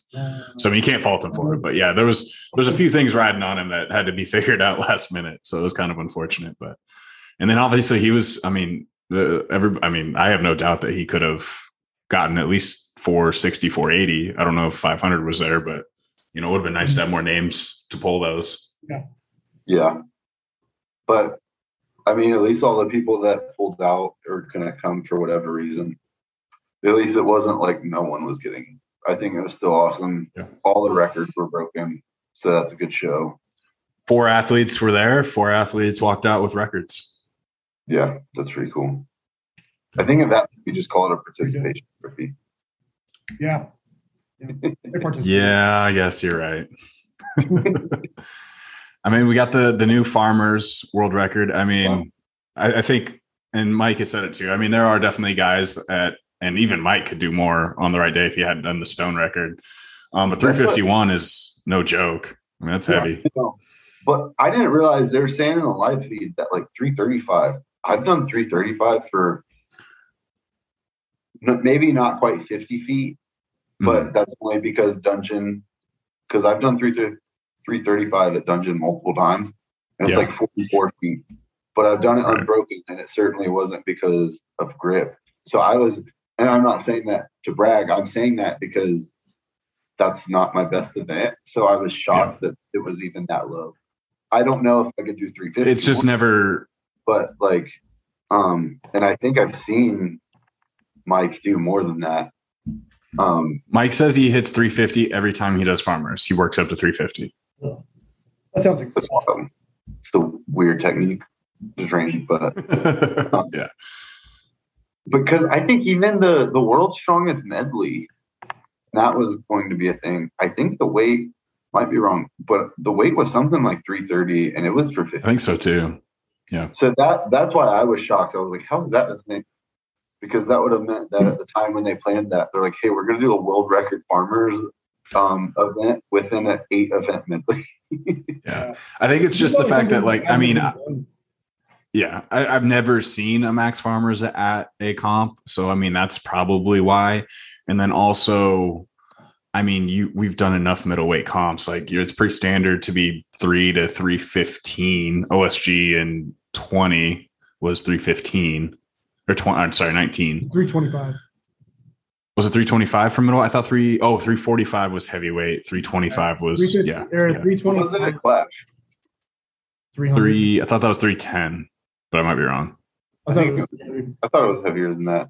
Because I remember And it's it's 300 at the Super Series, right? Because it's a 800 yoke, 300 farmers. uh, Yeah. Yeah. no, but for the So- finals, wasn't it like 325 or something? I was- Finals. Was there farmers in the finals? Yeah, the farmers the duck walk. Oh, oh, I thought you were talking about the third day finals, but Oh. you're talking about. I thought it was- yeah. Oh wait, that was like 320, wasn't it? Yeah, because that was Yeah. the only time I've done in a comp. That's the only time I've done over 300. Now I remember because Brittany Diamond. So that was the first event of Clash on the Coast 2021, and I finished. Um, and we didn't know this at the time, but I won my group in that event, and I finished. Brittany Diamond's there with the interviews, and she was like, uh, "What was it like as as a pro? Have you ever done like this heavy of a farmers or whatever?" And I was so out of breath, but I just looked at her and I was like, "Oh, I'm not a pro," which is the only thing I said. And she was like, "Oh, sorry," and then I walked away because I was just like, "What is happening right now?" I've it doesn't matter because none of those interviews made it onto the stream anyway. I know. I'm so disappointed because I did the Ricky Bobby thing. of course you did. Yeah. Oh no, Was not it the ain't hand. first your last or No, when when I got done, I think it was the farmers. It was one of the medleys, and Brittany came up and was um, interviewing me, and I was like, I was like, I don't know, I just want to go fast, and then and then I walked away. real awkward like. So, You guys are terrible at interviews. oh yeah, for sure. I've gotten so much better, especially now since my job is to Mm. is essentially public affairs. Mhm. But, but but up to that point, yeah, it was terrible. At that point, I was Yeah, and then uh so yeah, I mean, like like Mike has already said too, like there, that record could fall if anybody decides to fucking do that event again. But chances of a Max Farmers being a thing, or chances of them putting a three fifty one plus farmers in an event is unlikely. Um, and then we have I mean, the bag toss. Oh, what? yeah. I was say, I mean, he shouldn't downplay what he did. What he did is still Yeah, it was awesome. Yeah, it was really Um, good. But also, I agree. I feel like for a, a full size competition, max weight farmers is kind of a not great event, just from a promoting standpoint. Like, Yeah. because it's the changing the weights, and it's like, how do you pick the jumps? Um, I don't know. For me, that seems like like if I was doing a show, that would be dumb. I'm all for super heavy farmers, but for a max like unbroken one, Mhm. that's just like I feel like that's gonna drag on, especially in a large comp. But I could see if you were to do it at a comp that was high level, like doing it at a local show would be dumb. Um, but doing it at like a decent high level show and doing like starting at 320 and 20 pound jumps. yeah, maybe. Maybe. Because I mean, everybody's going to fall off somewhere between 340 and 360, probably with a couple of outliers going up to maybe 400. But I mean, seeing a 400 farmers at 105 would be pretty wild. I have no doubt there are people capable. Yeah. But I mean, it's just like the stone. There are probably a couple of the people capable of 500 stone on the right day, but you didn't do it and you weren't there. Yeah, it doesn't matter. Um, Yep. absolutely. We know someone who's going to post a video of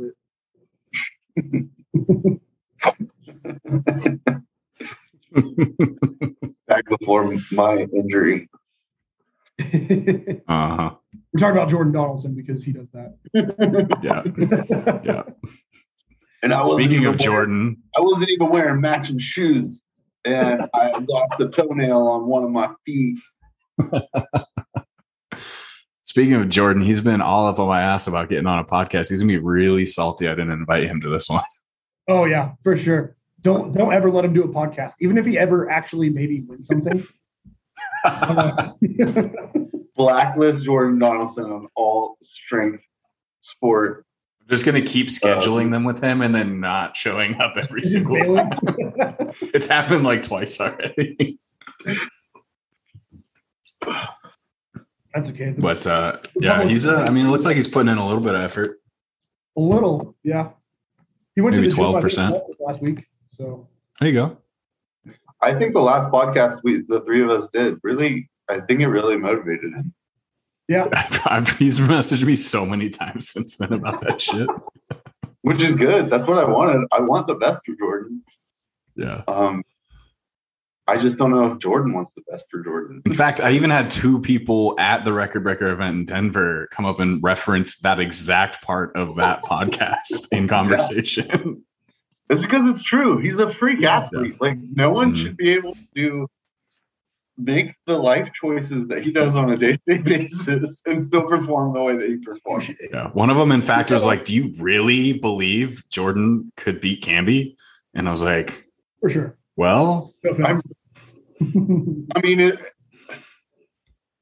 as sure as I am that anybody right now could beat him, sure. I think it would be a 100% trying Jordan. I think that's the best chance we have at taking down Thanos. I mean, can be. I mean, yeah. I, well, that's a good segue actually into something somebody asked on Instagram, which was, How do we feel about Dirks making his jump into the uh, I, 105s was again? gonna, I was gonna bring that up. Were you? Yeah, uh, mean- that'll be fun. How do you? Yeah, Because this is like if you're if we're gonna go with the Thanos reference, this is like when Captain Marvel shows up at the very end of the movie where it, she could have been there from the get go helping. You're calling, you're calling Dirks the lesbian? Yep. Nice. no, I mean, I don't care. Uh, I think he's a great athlete. It's exciting. I think it's. I think the sport only gets better when you have the best athletes competing at the same time. Yeah. Um, It pushes everybody to do. yeah, I mean, it pushes everybody. I'm not afraid to lose. I lose lots of times. Um, Really good at it. yeah, I'm, I'm really good at losing. Um, but like, I'd rather lose to people like Camby and Dirks than people like Justin. Yeah. yeah, that's fair. They try. They put it. They try harder. Yeah. But no, I mean, yeah, he's really good. I don't know. I don't know what else. I haven't had any other thoughts other than like, well, he's really good, so that's gonna suck to compete against him, but it'll be really exciting. Yeah. Do we think? uh I mean, because the Nashville lineup has been making ar- making rounds, and people have been referencing like who they think could podium, and it's definitely, I think, the most competitive of the Super Series so far. What do you guys think is going to happen there? I don't have the most up to date roster in front of me. Last time I saw it, I remember being like, "Holy crap!" But I also remember a lot of those people being signed up for other shows too. Um, Mhm. So I, I don't know what's changed around. I will be there in person, which is great. Um, All of us are going to be there, right? You're going to be there, Justin. yeah, all, all three of us will actually be there. Cool. Um, I had I had the roster. I don't know what happened to it. Oh, here it is. I can't really make a prediction right now with what I know.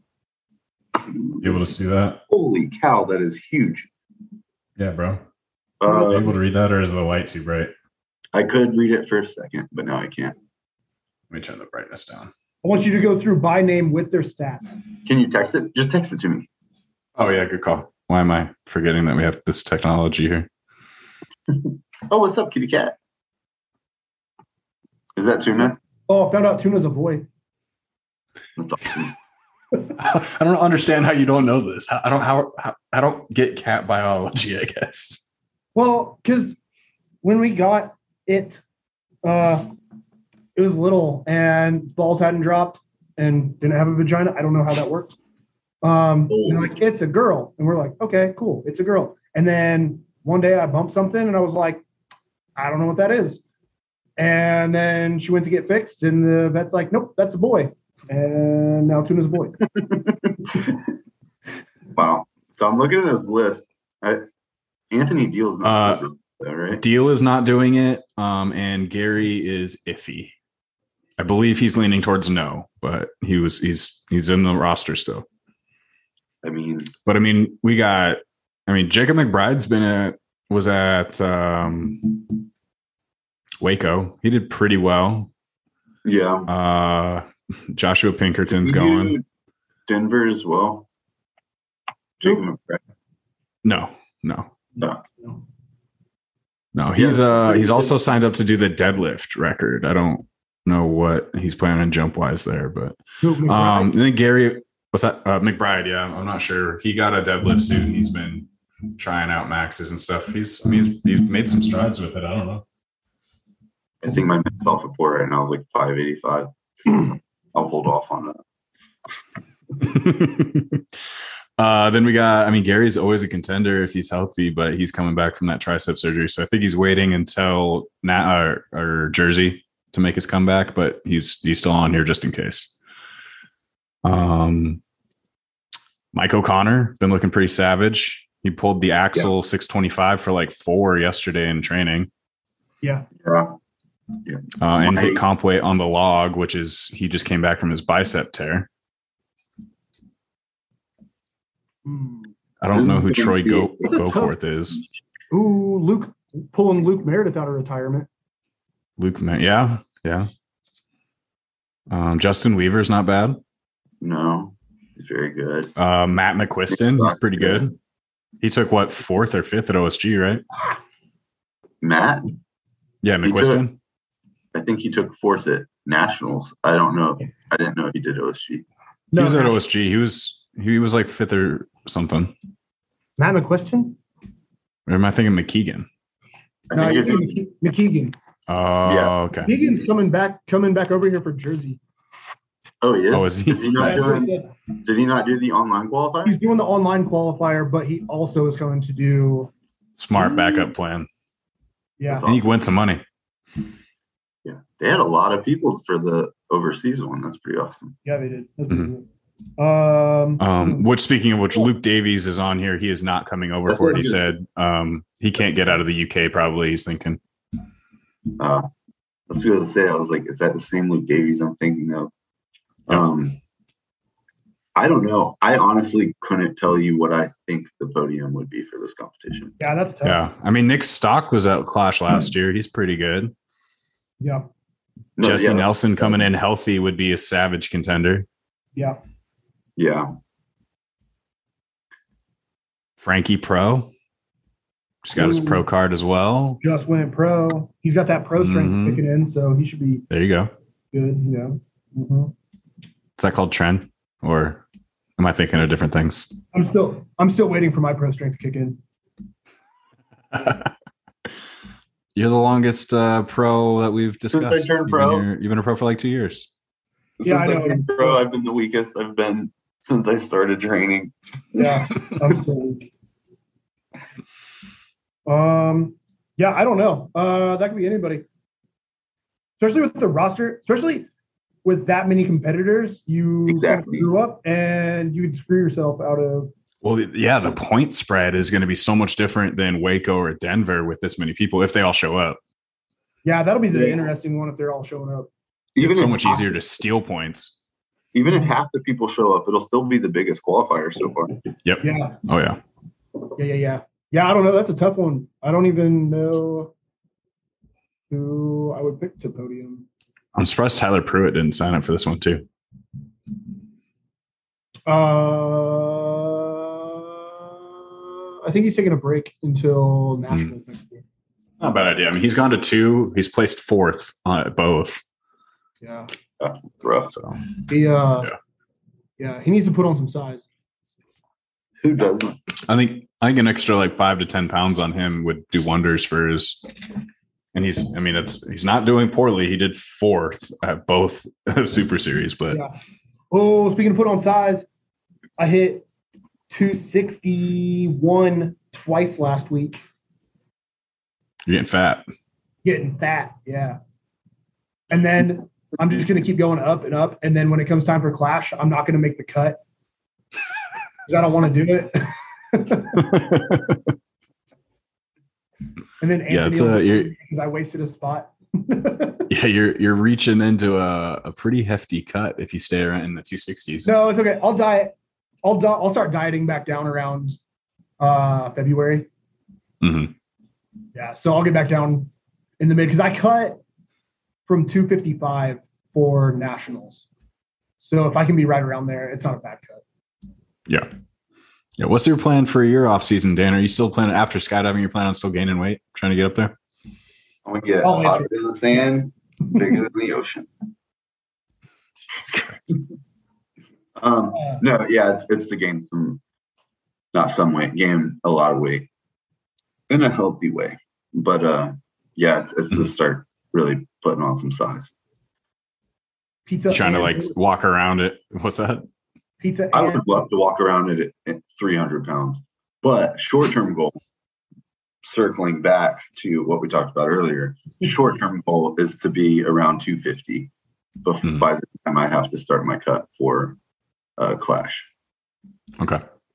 I no longer, while it is fun beating people much larger than me, I don't actually want to be one of the smallest people at competitions anymore. Yeah. I mean, you're you've been right around that range where you should almost go compete at the under 90 show instead. The kids, Ah. I don't want to beat up on little kids. Poor Michael Gonzalez. Hey, he's got. He'll have a shot this year in the 90s. yeah. If he does, I mean, yeah, he can opt to jump up or he's right there on that. Like he's what, I mean- 215, 220, I think. Mark Jones was a 90 kilo guy, and he still tore it up as a 105 at nationals. So Yeah. He got his pro card as a 105. yeah, so Yeah. I'm not putting words in Mark's mouth, but I feel like even if you're a 90 kilo person, you should step it up and just compete with the 105s. I wonder if we can peer pressure Tyler Young into cutting to 90. Didn't he do? I thought he competed last year at OSG at 90 or two years ago now. No, he was going to. yeah. Oh, really? Okay. I believe. Yeah, yeah, yeah. Yeah, he didn't compete. Um, but yeah, he's he's small enough. He could cut.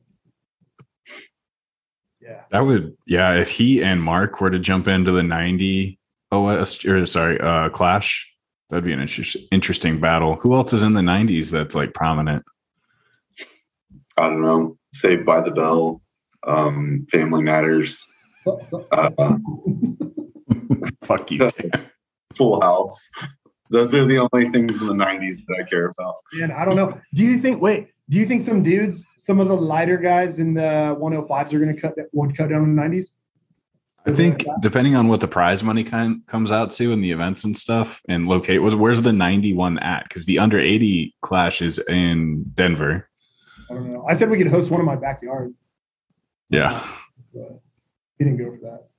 But I think I think after those facts get out there on what they are, there people might decide. Dan, if you're talking, your audio's off again. I see your lips moving. He's still going. He must not hear us. Going. Yeah. No, I didn't hear you. He's deaf and blind. I saw Yeah, your your, your mouth move. But what's up? yeah, whatever you were saying, we couldn't hear any of it. Sorry. I said, uh, I'm not sure if other people will try and do it, but I'm only trying to go up from here. Yeah. Yeah. I weighed 200 pounds. Last time I weighed under 200 pounds was after Ranger School.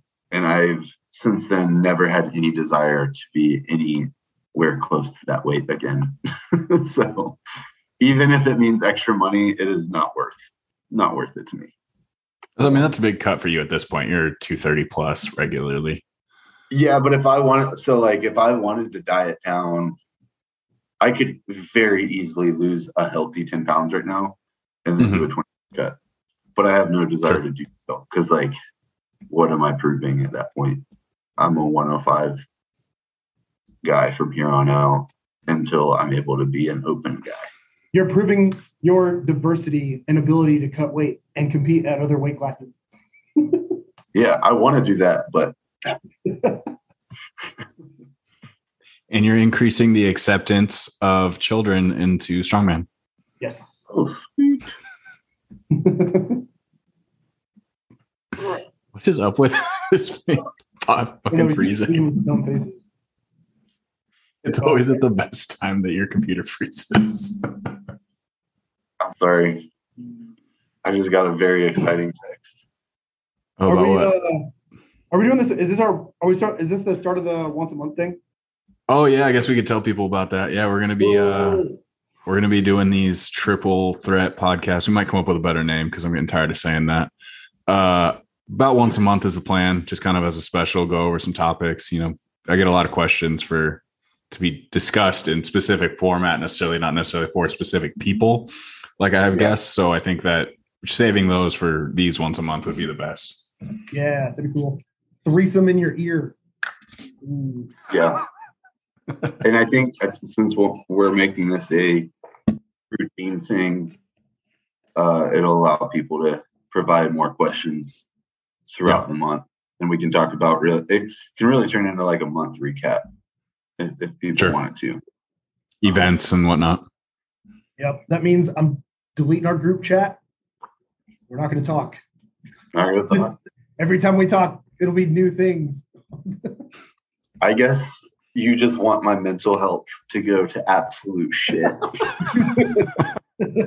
because a large part of my mental health is being able to vent to you two throughout the day. Oh, yeah. yeah. Yep. Yeah, I would. Uh, I'd be in a lot more trouble in my life if I didn't have that group uh, yes. So, I mean, anybody listening, if they have questions they want to drop on Instagram or email or whatever else, you know, we'll save them for the end of the month, or we'll set a date, I guess, and some kind of format we'll come up with on how to go about things. But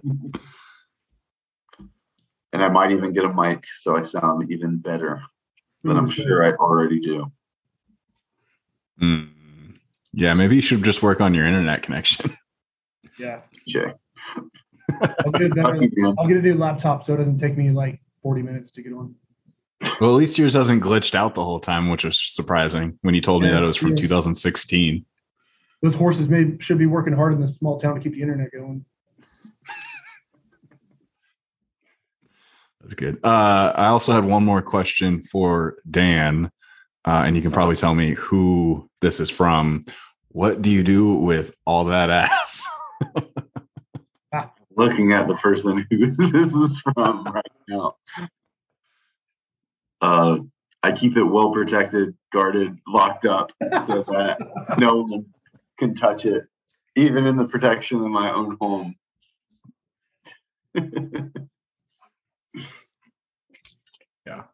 I can always look forward to weird questions from from Natalie, Dan's far better half, when I do these. far, far better. What uh how's uh Tiffany doing? What she got going on these days? She start business with Ariana, is that what I saw? Uh, yeah, she's baking, baking a lot of stuffs. Um, she started making cinnamon rolls for the holidays. People just go nuts for that shit. And then, Yeah. yeah, her and Ariana are doing something. Eventually, they want to open a bakery together, a bakery coffee shop thing.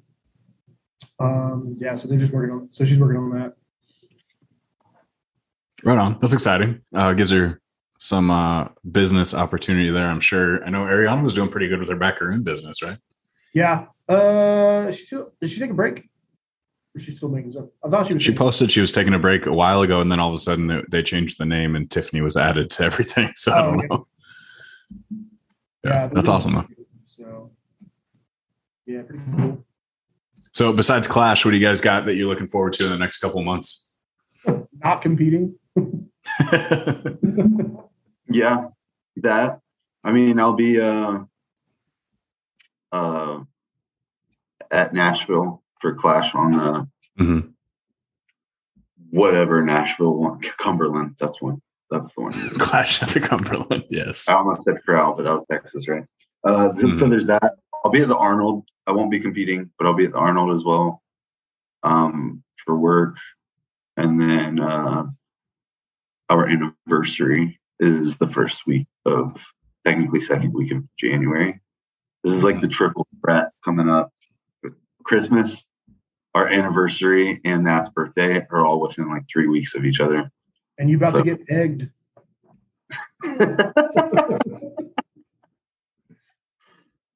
no. but I am about my bank account is about to be pegged. Oh no. you guys don't just combine gifts for all three or anything? That close together? I only said that because she's right here. Um, Hmm. no, I mean, la like one year. It's okay, Dan. Just blink twice if you're in danger. Um, some some years I've combined all of them. Sometimes I've done little ones for all three. It depends. Um, it just depends on what what we want that year. But very excited to rest in Yeah. regards to competing. Twenty weeks until Clash. Super stoked. Yeah, you don't have neither of you have any comps planned at all between there, right? So I mean, that's a, probably the longest off season either one of you have had in like four I years. thought about. I don't think have they released the Arnold events yet. No, they Yeah. probably won't until No, they did. They're on the Facebook. I saw I saw one. I wasn't sure if all of them were out yet. Oh no, they're all. There's one mystery event in the on the final day. That's it. Know- Everything else has been saw the released. Deadlift ladder. One's a I'll deadlift pull it up real fast. regular deadlift, axle deadlift, and then elevated axle deadlift for reps or some some variation of that. Um, that's all I saw. Um, I will be there anyway. So depending on what the events are, mm, we'll see. But uh, but would I'm you? You're a pro, so you can just jump in, or would you have to go heavyweight? I would have to go heavyweight. Okay. which is the other thing. But a lot Oh, of amateur. are similar to heavyweight, amateur weight So Sure. We'll- Here it is. So we have a deadlift ladder, Okay. It is a Rogue Ohio Power Bar with regular plates. The second is a Rogue Axle with regular plates, and the third is an axle on 26 inch wagon wheels, which is a 13 inch pull. Yeah. Yeah. Um, and then I believe it's you pull one one and then you rep out the Reps. wagon wheel. Yeah, 60 Yep. seconds for the whole thing. I believe.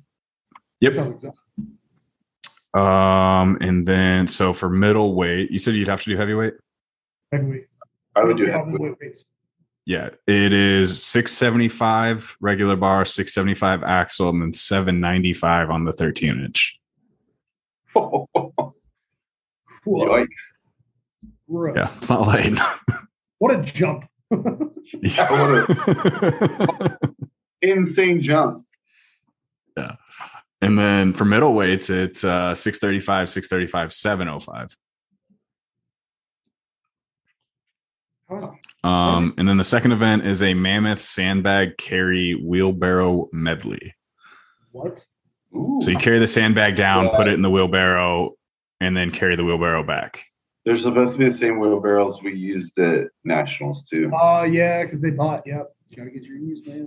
So for heavy heavyweight, you're looking at a 320 bag and 800 pound wheelbarrow.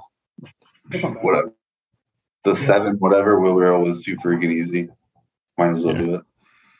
Yeah, because middleweights is a 790, 13 740. inch Axle deadlift though, so it doesn't matter.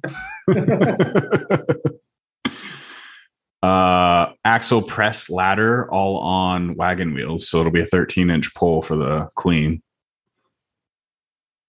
Um, three axles ascending weight. So for heavyweight men, it is 295, 325, 355. I've done all those. And it's a pre- it's a press away on the last one. Oh, what? Yeah. Yikes. uh the middleweight weights are 275, 295, 325. Damn, this sounds so much easier. Yeah. A little bit, a little bit, almost like it's a lighter weight class. Okay. Take about 10% off there, John. Read the next one. bag toss over bar because we need more bag toss in our lives. Uh, John heavyweight. Corporation owns they own a lot of bags. heavyweight is 35, 40, 45, 50 over 17 feet. Oh my God! What? Probably do that. At least by then. I've done all those over uh, 16 feet pretty easily. Yeah, because middleweight is the same weights at 16 feet. Yeah. That's literally the Nationals event. Plus six inches. Why so high? Ugh. I don't know, man. They didn't want to. They didn't want to unload any of the bags. They're just like, fuck it. We'll just raise the bar.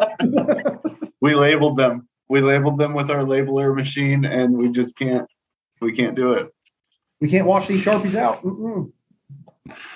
uh wagon wheel squat for the finals which is Yeah. it's a, it sounds like it's a regular squat bar but with wagon wheels so you're then you're touching implements i assume Yeah. uh oh yeah adjustable box and the weight is 655 for heavyweights Honestly, it sounds like a really fun event. yeah That's 565 for middleweight It's what? 565 for middleweight Damn. Actually sounds like a really good competition for me. Mhm. Don't want to and the final event will not be released until one week out middleweight amateur. It doesn't. S- I I consider that poor sportsmanship. sure I don't want to go. you back. technically can though because you haven't done a pro show yet I know I can. I Yeah, don't. but you shouldn't Yeah, I shouldn't. That's equivalent to winning like uh America's Strongest and then going to like a low level local show and beating everybody. Who Yeah, who are we exactly. talking about? Who would do Uh, that? Somebody. I don't know who would. No one would do that. I don't know who would. I plan on never Nobody- doing an amateur show again unless Nobody with any integrity. Yeah. I plan on never doing an amateur show again unless it's as a heavyweight with the intention of qualifying for nationals and competing in nationals. Wait. as- Do uh, you you don't have to qualify for. I don't think you have to qualify. you're a pro. Oh, You can just go to Nats as a heavyweight. Yeah. Oh. I didn't know that. Well, Yeah. in that case, I plan on never doing an amateur show ever again Fair because enough. I'm a professional and professionals do not compete as amateurs. Unless you need an ego boost. I said what I said.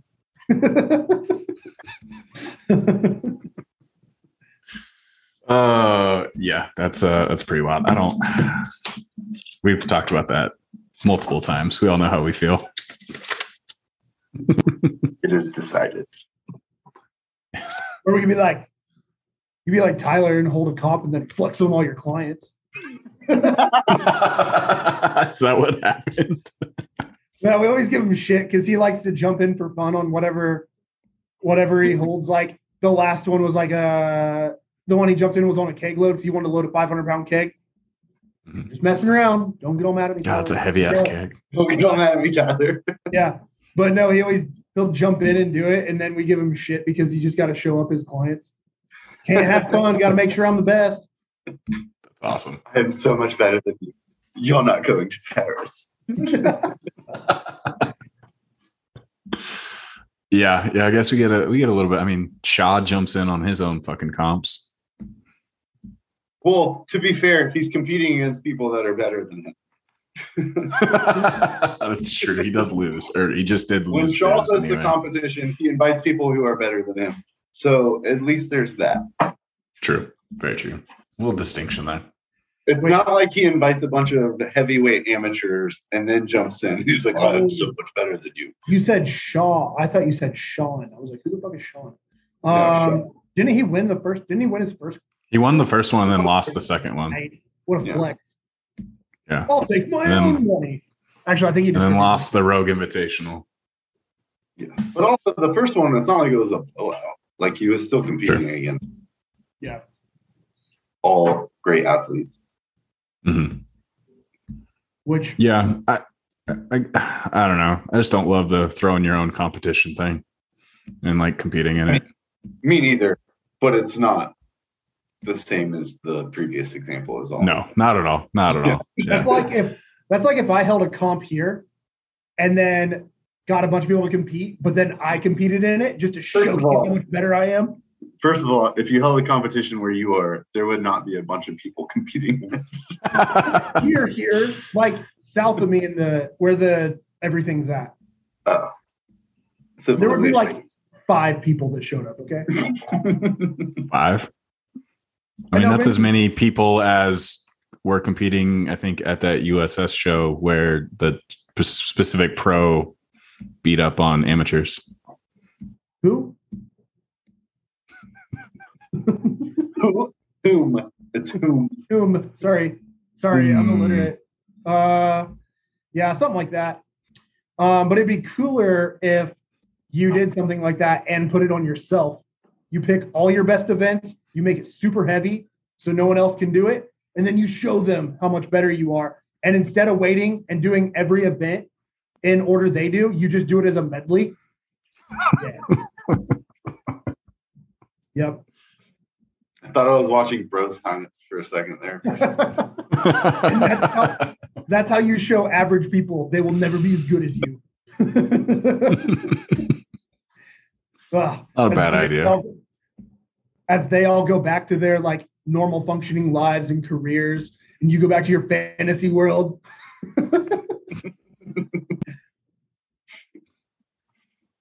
Oh, we were talking about the bag toss at the Arnold and the records earlier, and we totally didn't talk about Darren with the 50 pounds over fucking 18 feet. That's No, 17 feet. They failed 18, I thought. No, he got 18. Oh, really? Josh failed it. Yeah.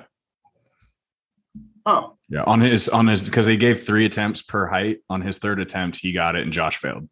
oh, okay. That's I pretty good. missed that then. That's awesome. Yeah. Yeah. That's fucking high, man. Yeah, it is. My best is six. I got 60 over 15 feet, and I've gotten 50 over 16 feet a couple times. I got 50 over 14 feet with one hand. That translates to Nothing. uh, 28 feet. oh, there you go. With two hands. Yeah, you double it, right? Exactly. So give give me Darren's world record, please. I'll talk to him about it.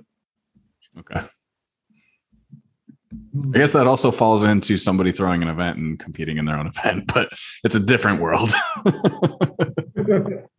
Still not quite the same because it's a worldwide event and not a Yeah. let me show you how much better I am than the people who also live in. yeah, I, I take yeah. I have no issue with Darren doing that at all. It was awesome. what uh if you guys could have a world record, what would it be? Ooh. A strongman longest nap ever taken. a, a strongman related world record. Oh damn. Strongmen Uh, take naps. we do, yes. Log. this is Nah, unrealistic. But it, if Max I could pick one, it would be max log. Yeah. Ah, gross. That's not even close to my best event, but I think that's the coolest. Uh, and then second one would be max deadlift. Mm, yeah. I think those are like, in my opinion, this isn't a knock on anybody. I think max overhead, whether it's log or axle, and max deadlift are like the only real records that matter. Ooh. I would want Max Stone. Either Max Stone or Max Log. Those are the only two I care I'm, about. I'm not saying they're not impressive. I feel like when I say that matter, I mean that transcend the sport. Are you saying Atlas Stone doesn't matter in strongman? no, I'm saying that Yeah, transcends yeah. the sport. Like People don't, and here's why. Here's why. I know this is a hot take. Here's why. People don't. People outside of strongman don't know who Tom Stoltman is because he has a Atlas Stone record. I know people. Now he's picking on an autistic guy. This is not okay. military, uh, they know who Eddie Hall is because of his deadlift record. Whether they're power lifters, whether they're bodybuilders, whether they're strongman, or whether they just like know what a gym is, they know Eddie Hall because of the time he deadlifted 1,100 pounds. Okay. That's the only thing I'm saying. Within the sport, Atlas Stone is huge and it's crazy impressive. But also, like, when you look at Eddie Hall, people, the, the lay person, civilians, if you will, in regards to our earlier conversation, uh, they're like 1,100 pound deadlift. That's insane. 1,100 pounds. Mhm. But most people don't really relate to a 500 pound stone load. They're like, 500 Yeah. pounds is a lot. I couldn't do that. But they don't understand because it's a stone, like that's actually incredibly hard. Mhm. Um, but everybody, regardless of whether they deadlifted 135 or 225 or 700 pounds, knows that 1100 pound deadlift is just otherworldly. Mhm. That's the only thing that that's the point I'm making.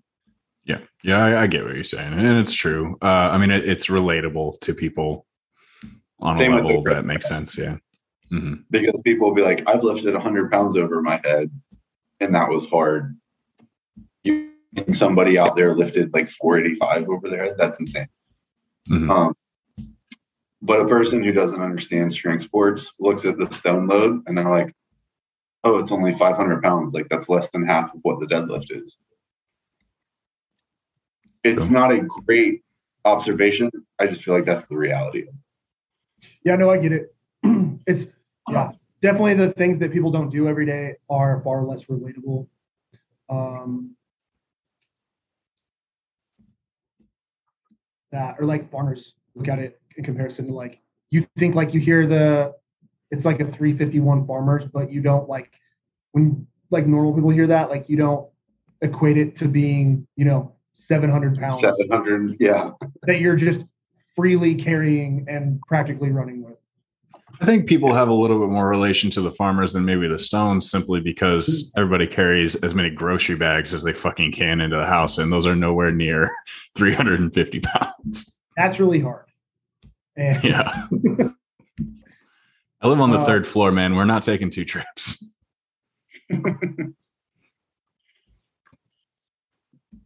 Um, yeah, I get what you're saying though. There's a relatability to the deadlift and the overhead for sure. I think the axle too would be more relatable just because a lot of people, I mean, so many people have questions about the fucking log and like, what does the log weigh? Yeah. Why, what are the handles change when you do it that way? You know? Um, wow, you sounded like a competitor asking about a competition right there. Mhm. What is the exact dimensions of the log? How far are the handles apart? I need Well, to train I mean, nine months. well, and that's another thing that we run I'll be on into trying to grow the, during that day.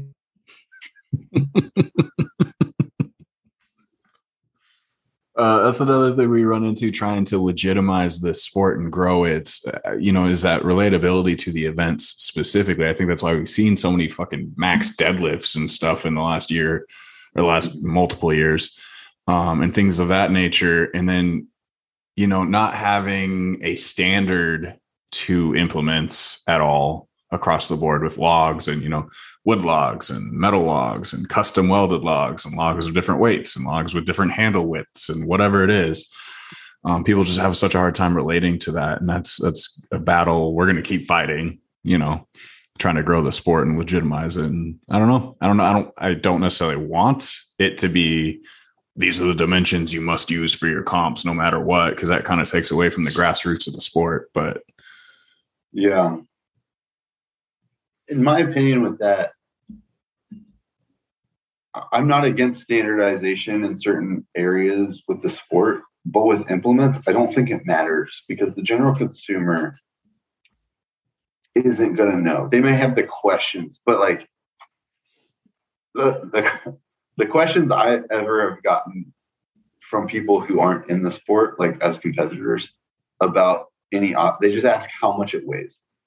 Mm-hmm. No one has ever asked me how what's the diameter of the log, what's the width of the handles. They don't Sure. even think about that stuff. They want to know how much it weighs, but they don't mean how much does it weigh empty. They're just saying, just like when you have a bar loaded up with a bunch of different color plates, they just ask me how much does that weigh. Like they don't mean how much is each plate. Like are those 55s? Are those 20 kilos or 45 well, why why are you using rubber plates? Because those aren't real anyway. I didn't say rubber. I said kilo. Oh, I guess a kilo. Okay, you're right. You're right. My bad. I'll take that Uh, back.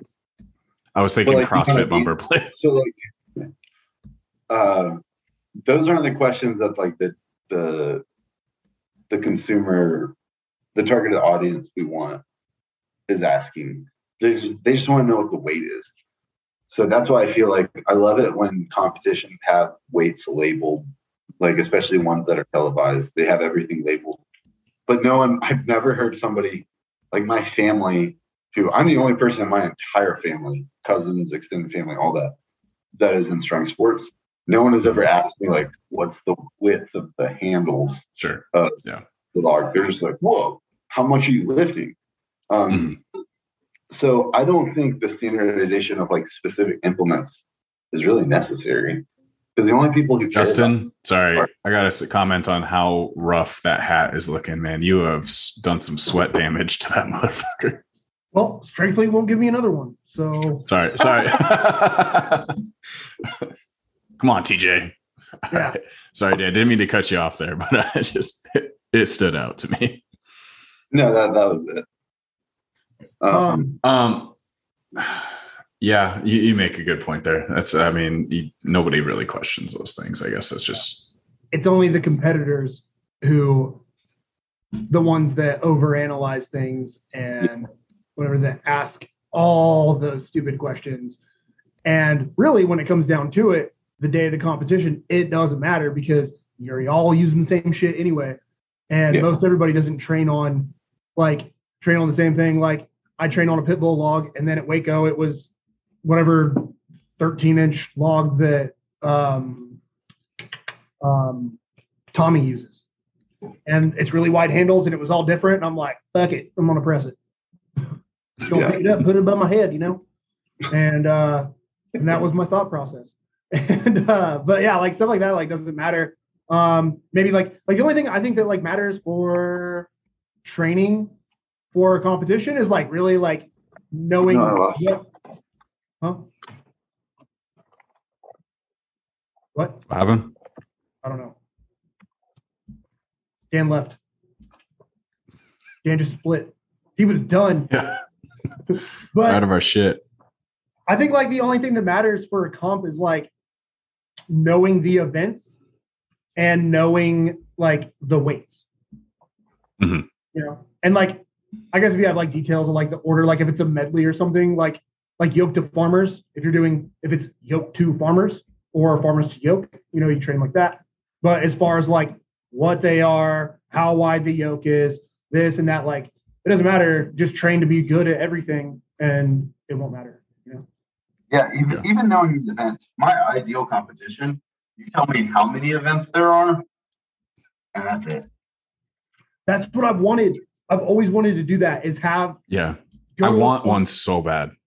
where you like I- All mystery events all the time. right, but you know, like all you know going into it is it's gonna be like there's gonna be some type of press, some type of deadlift, or like squat or something, and like medleys. And they don't even tell you that. You just assume it because that's how they all are.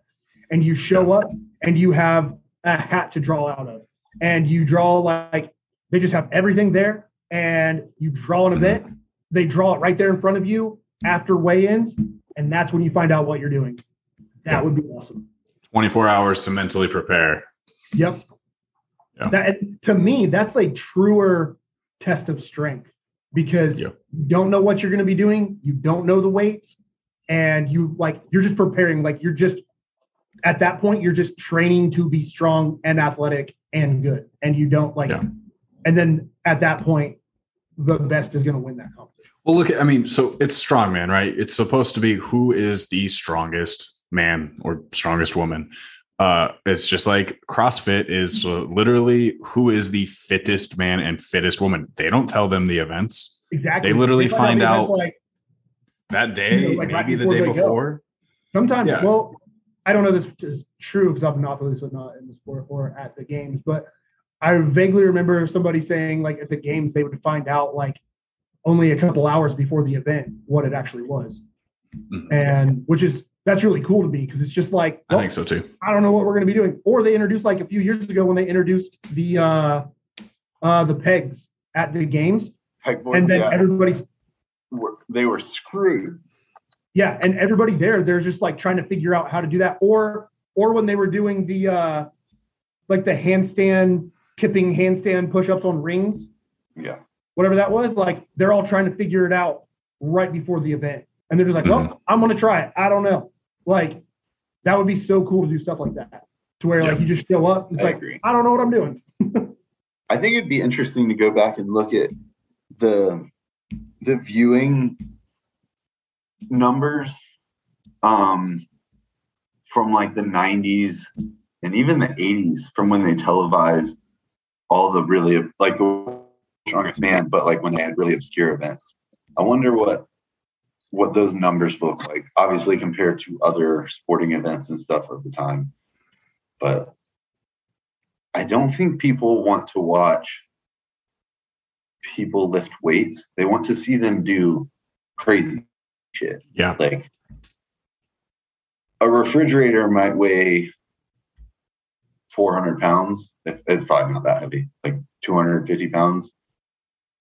But if you're lifting, if you're squatting two refrigerators or deadlifting two refrigerators, that is more impressive even than deadlifting 700 pounds to like a normal viewer, even though it's technically less. Mhm. Because everybody who's ever been in a house knows that refrigerators aren't light, and that's something they Yep. relate to. But that's why the car walk is super cool. Yeah. Um, like at Clash, was it? And they had it OSG as well. But that's why people like watching keg toss more than they like watching bag toss Mm-hmm. because every degenerate has lifted a keg. Few people have thrown sandbags other than cornhole. and a lot of us have done keg stands What are you? a cro- True.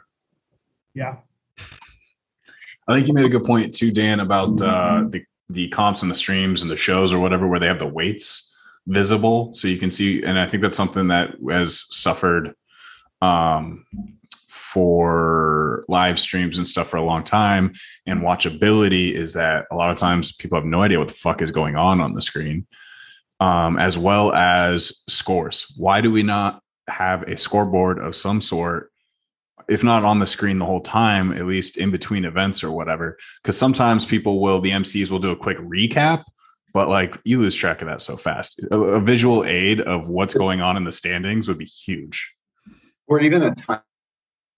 I think a, a time to beat is probably easier than the score score time. Yeah. So like, especially with movement or reps to beat rather. Um, so I'm not a live stream uh, connoisseur. I don't know how that stuff works exactly. I just know what the consumer likes, and as someone who's both in the sport and knows what like good content is, even if it's something I don't want to see a whole scoreboard on the side, but maybe just like as the event's going and people are going through it, a reps to beat like what Mhm. what whoever's going, what do they have to what time do they have to get? Mhm. Um like how they do with the world's strongest man, and then like Exactly. put it up in the corner.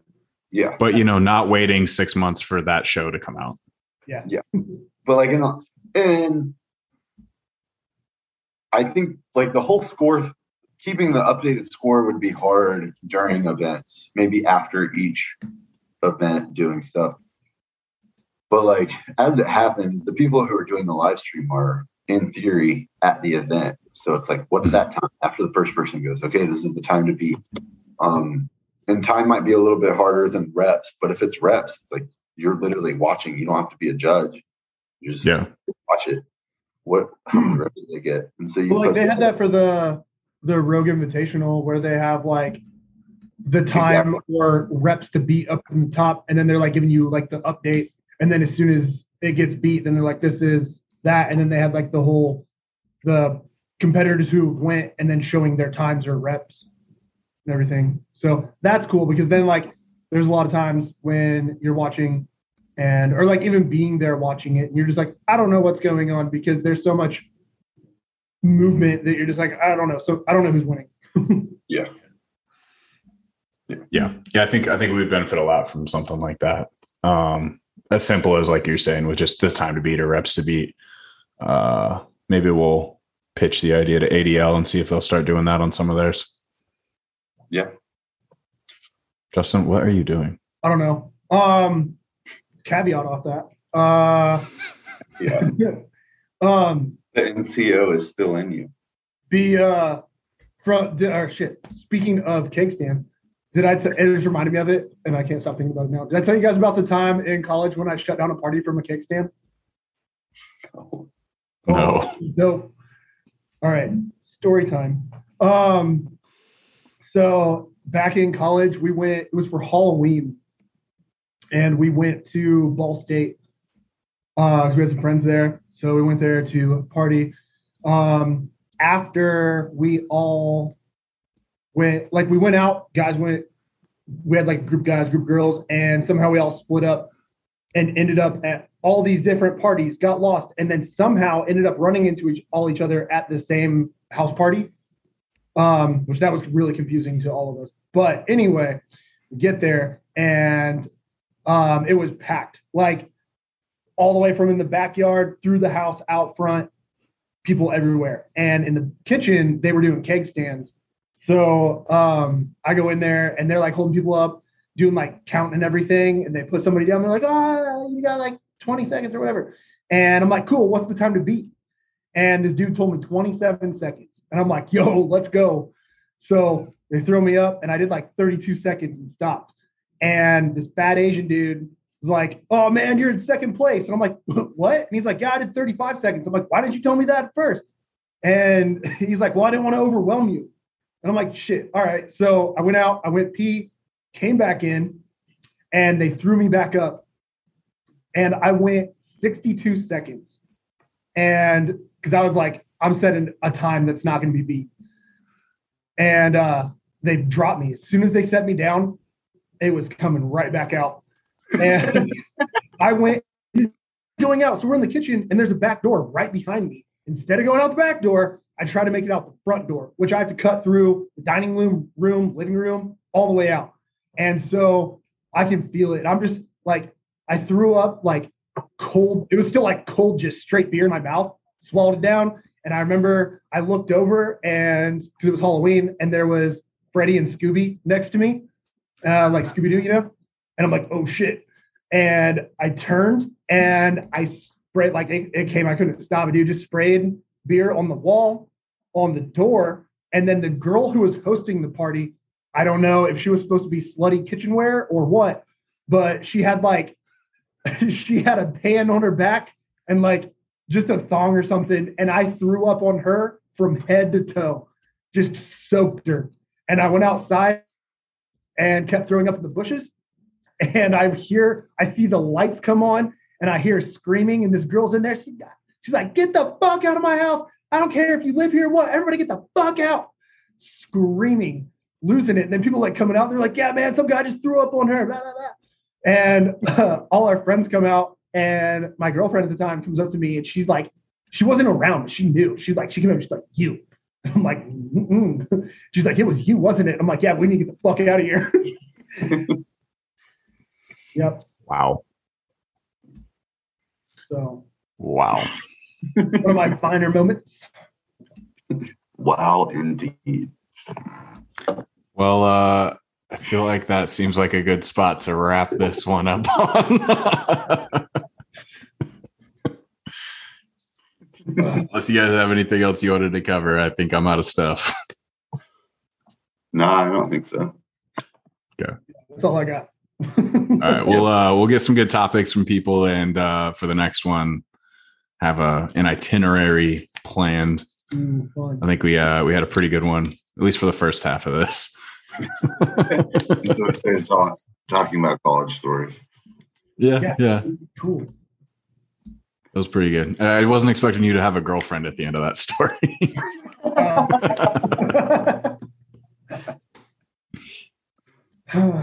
there was a few twists in there. It was a good story. plus was actually even better. That was the weekend after I got arrested. That's the story. Tune in for- next time to find out why Justin got arrested. Ugh. Uh, Oh man! I'm gonna stop recording. okay.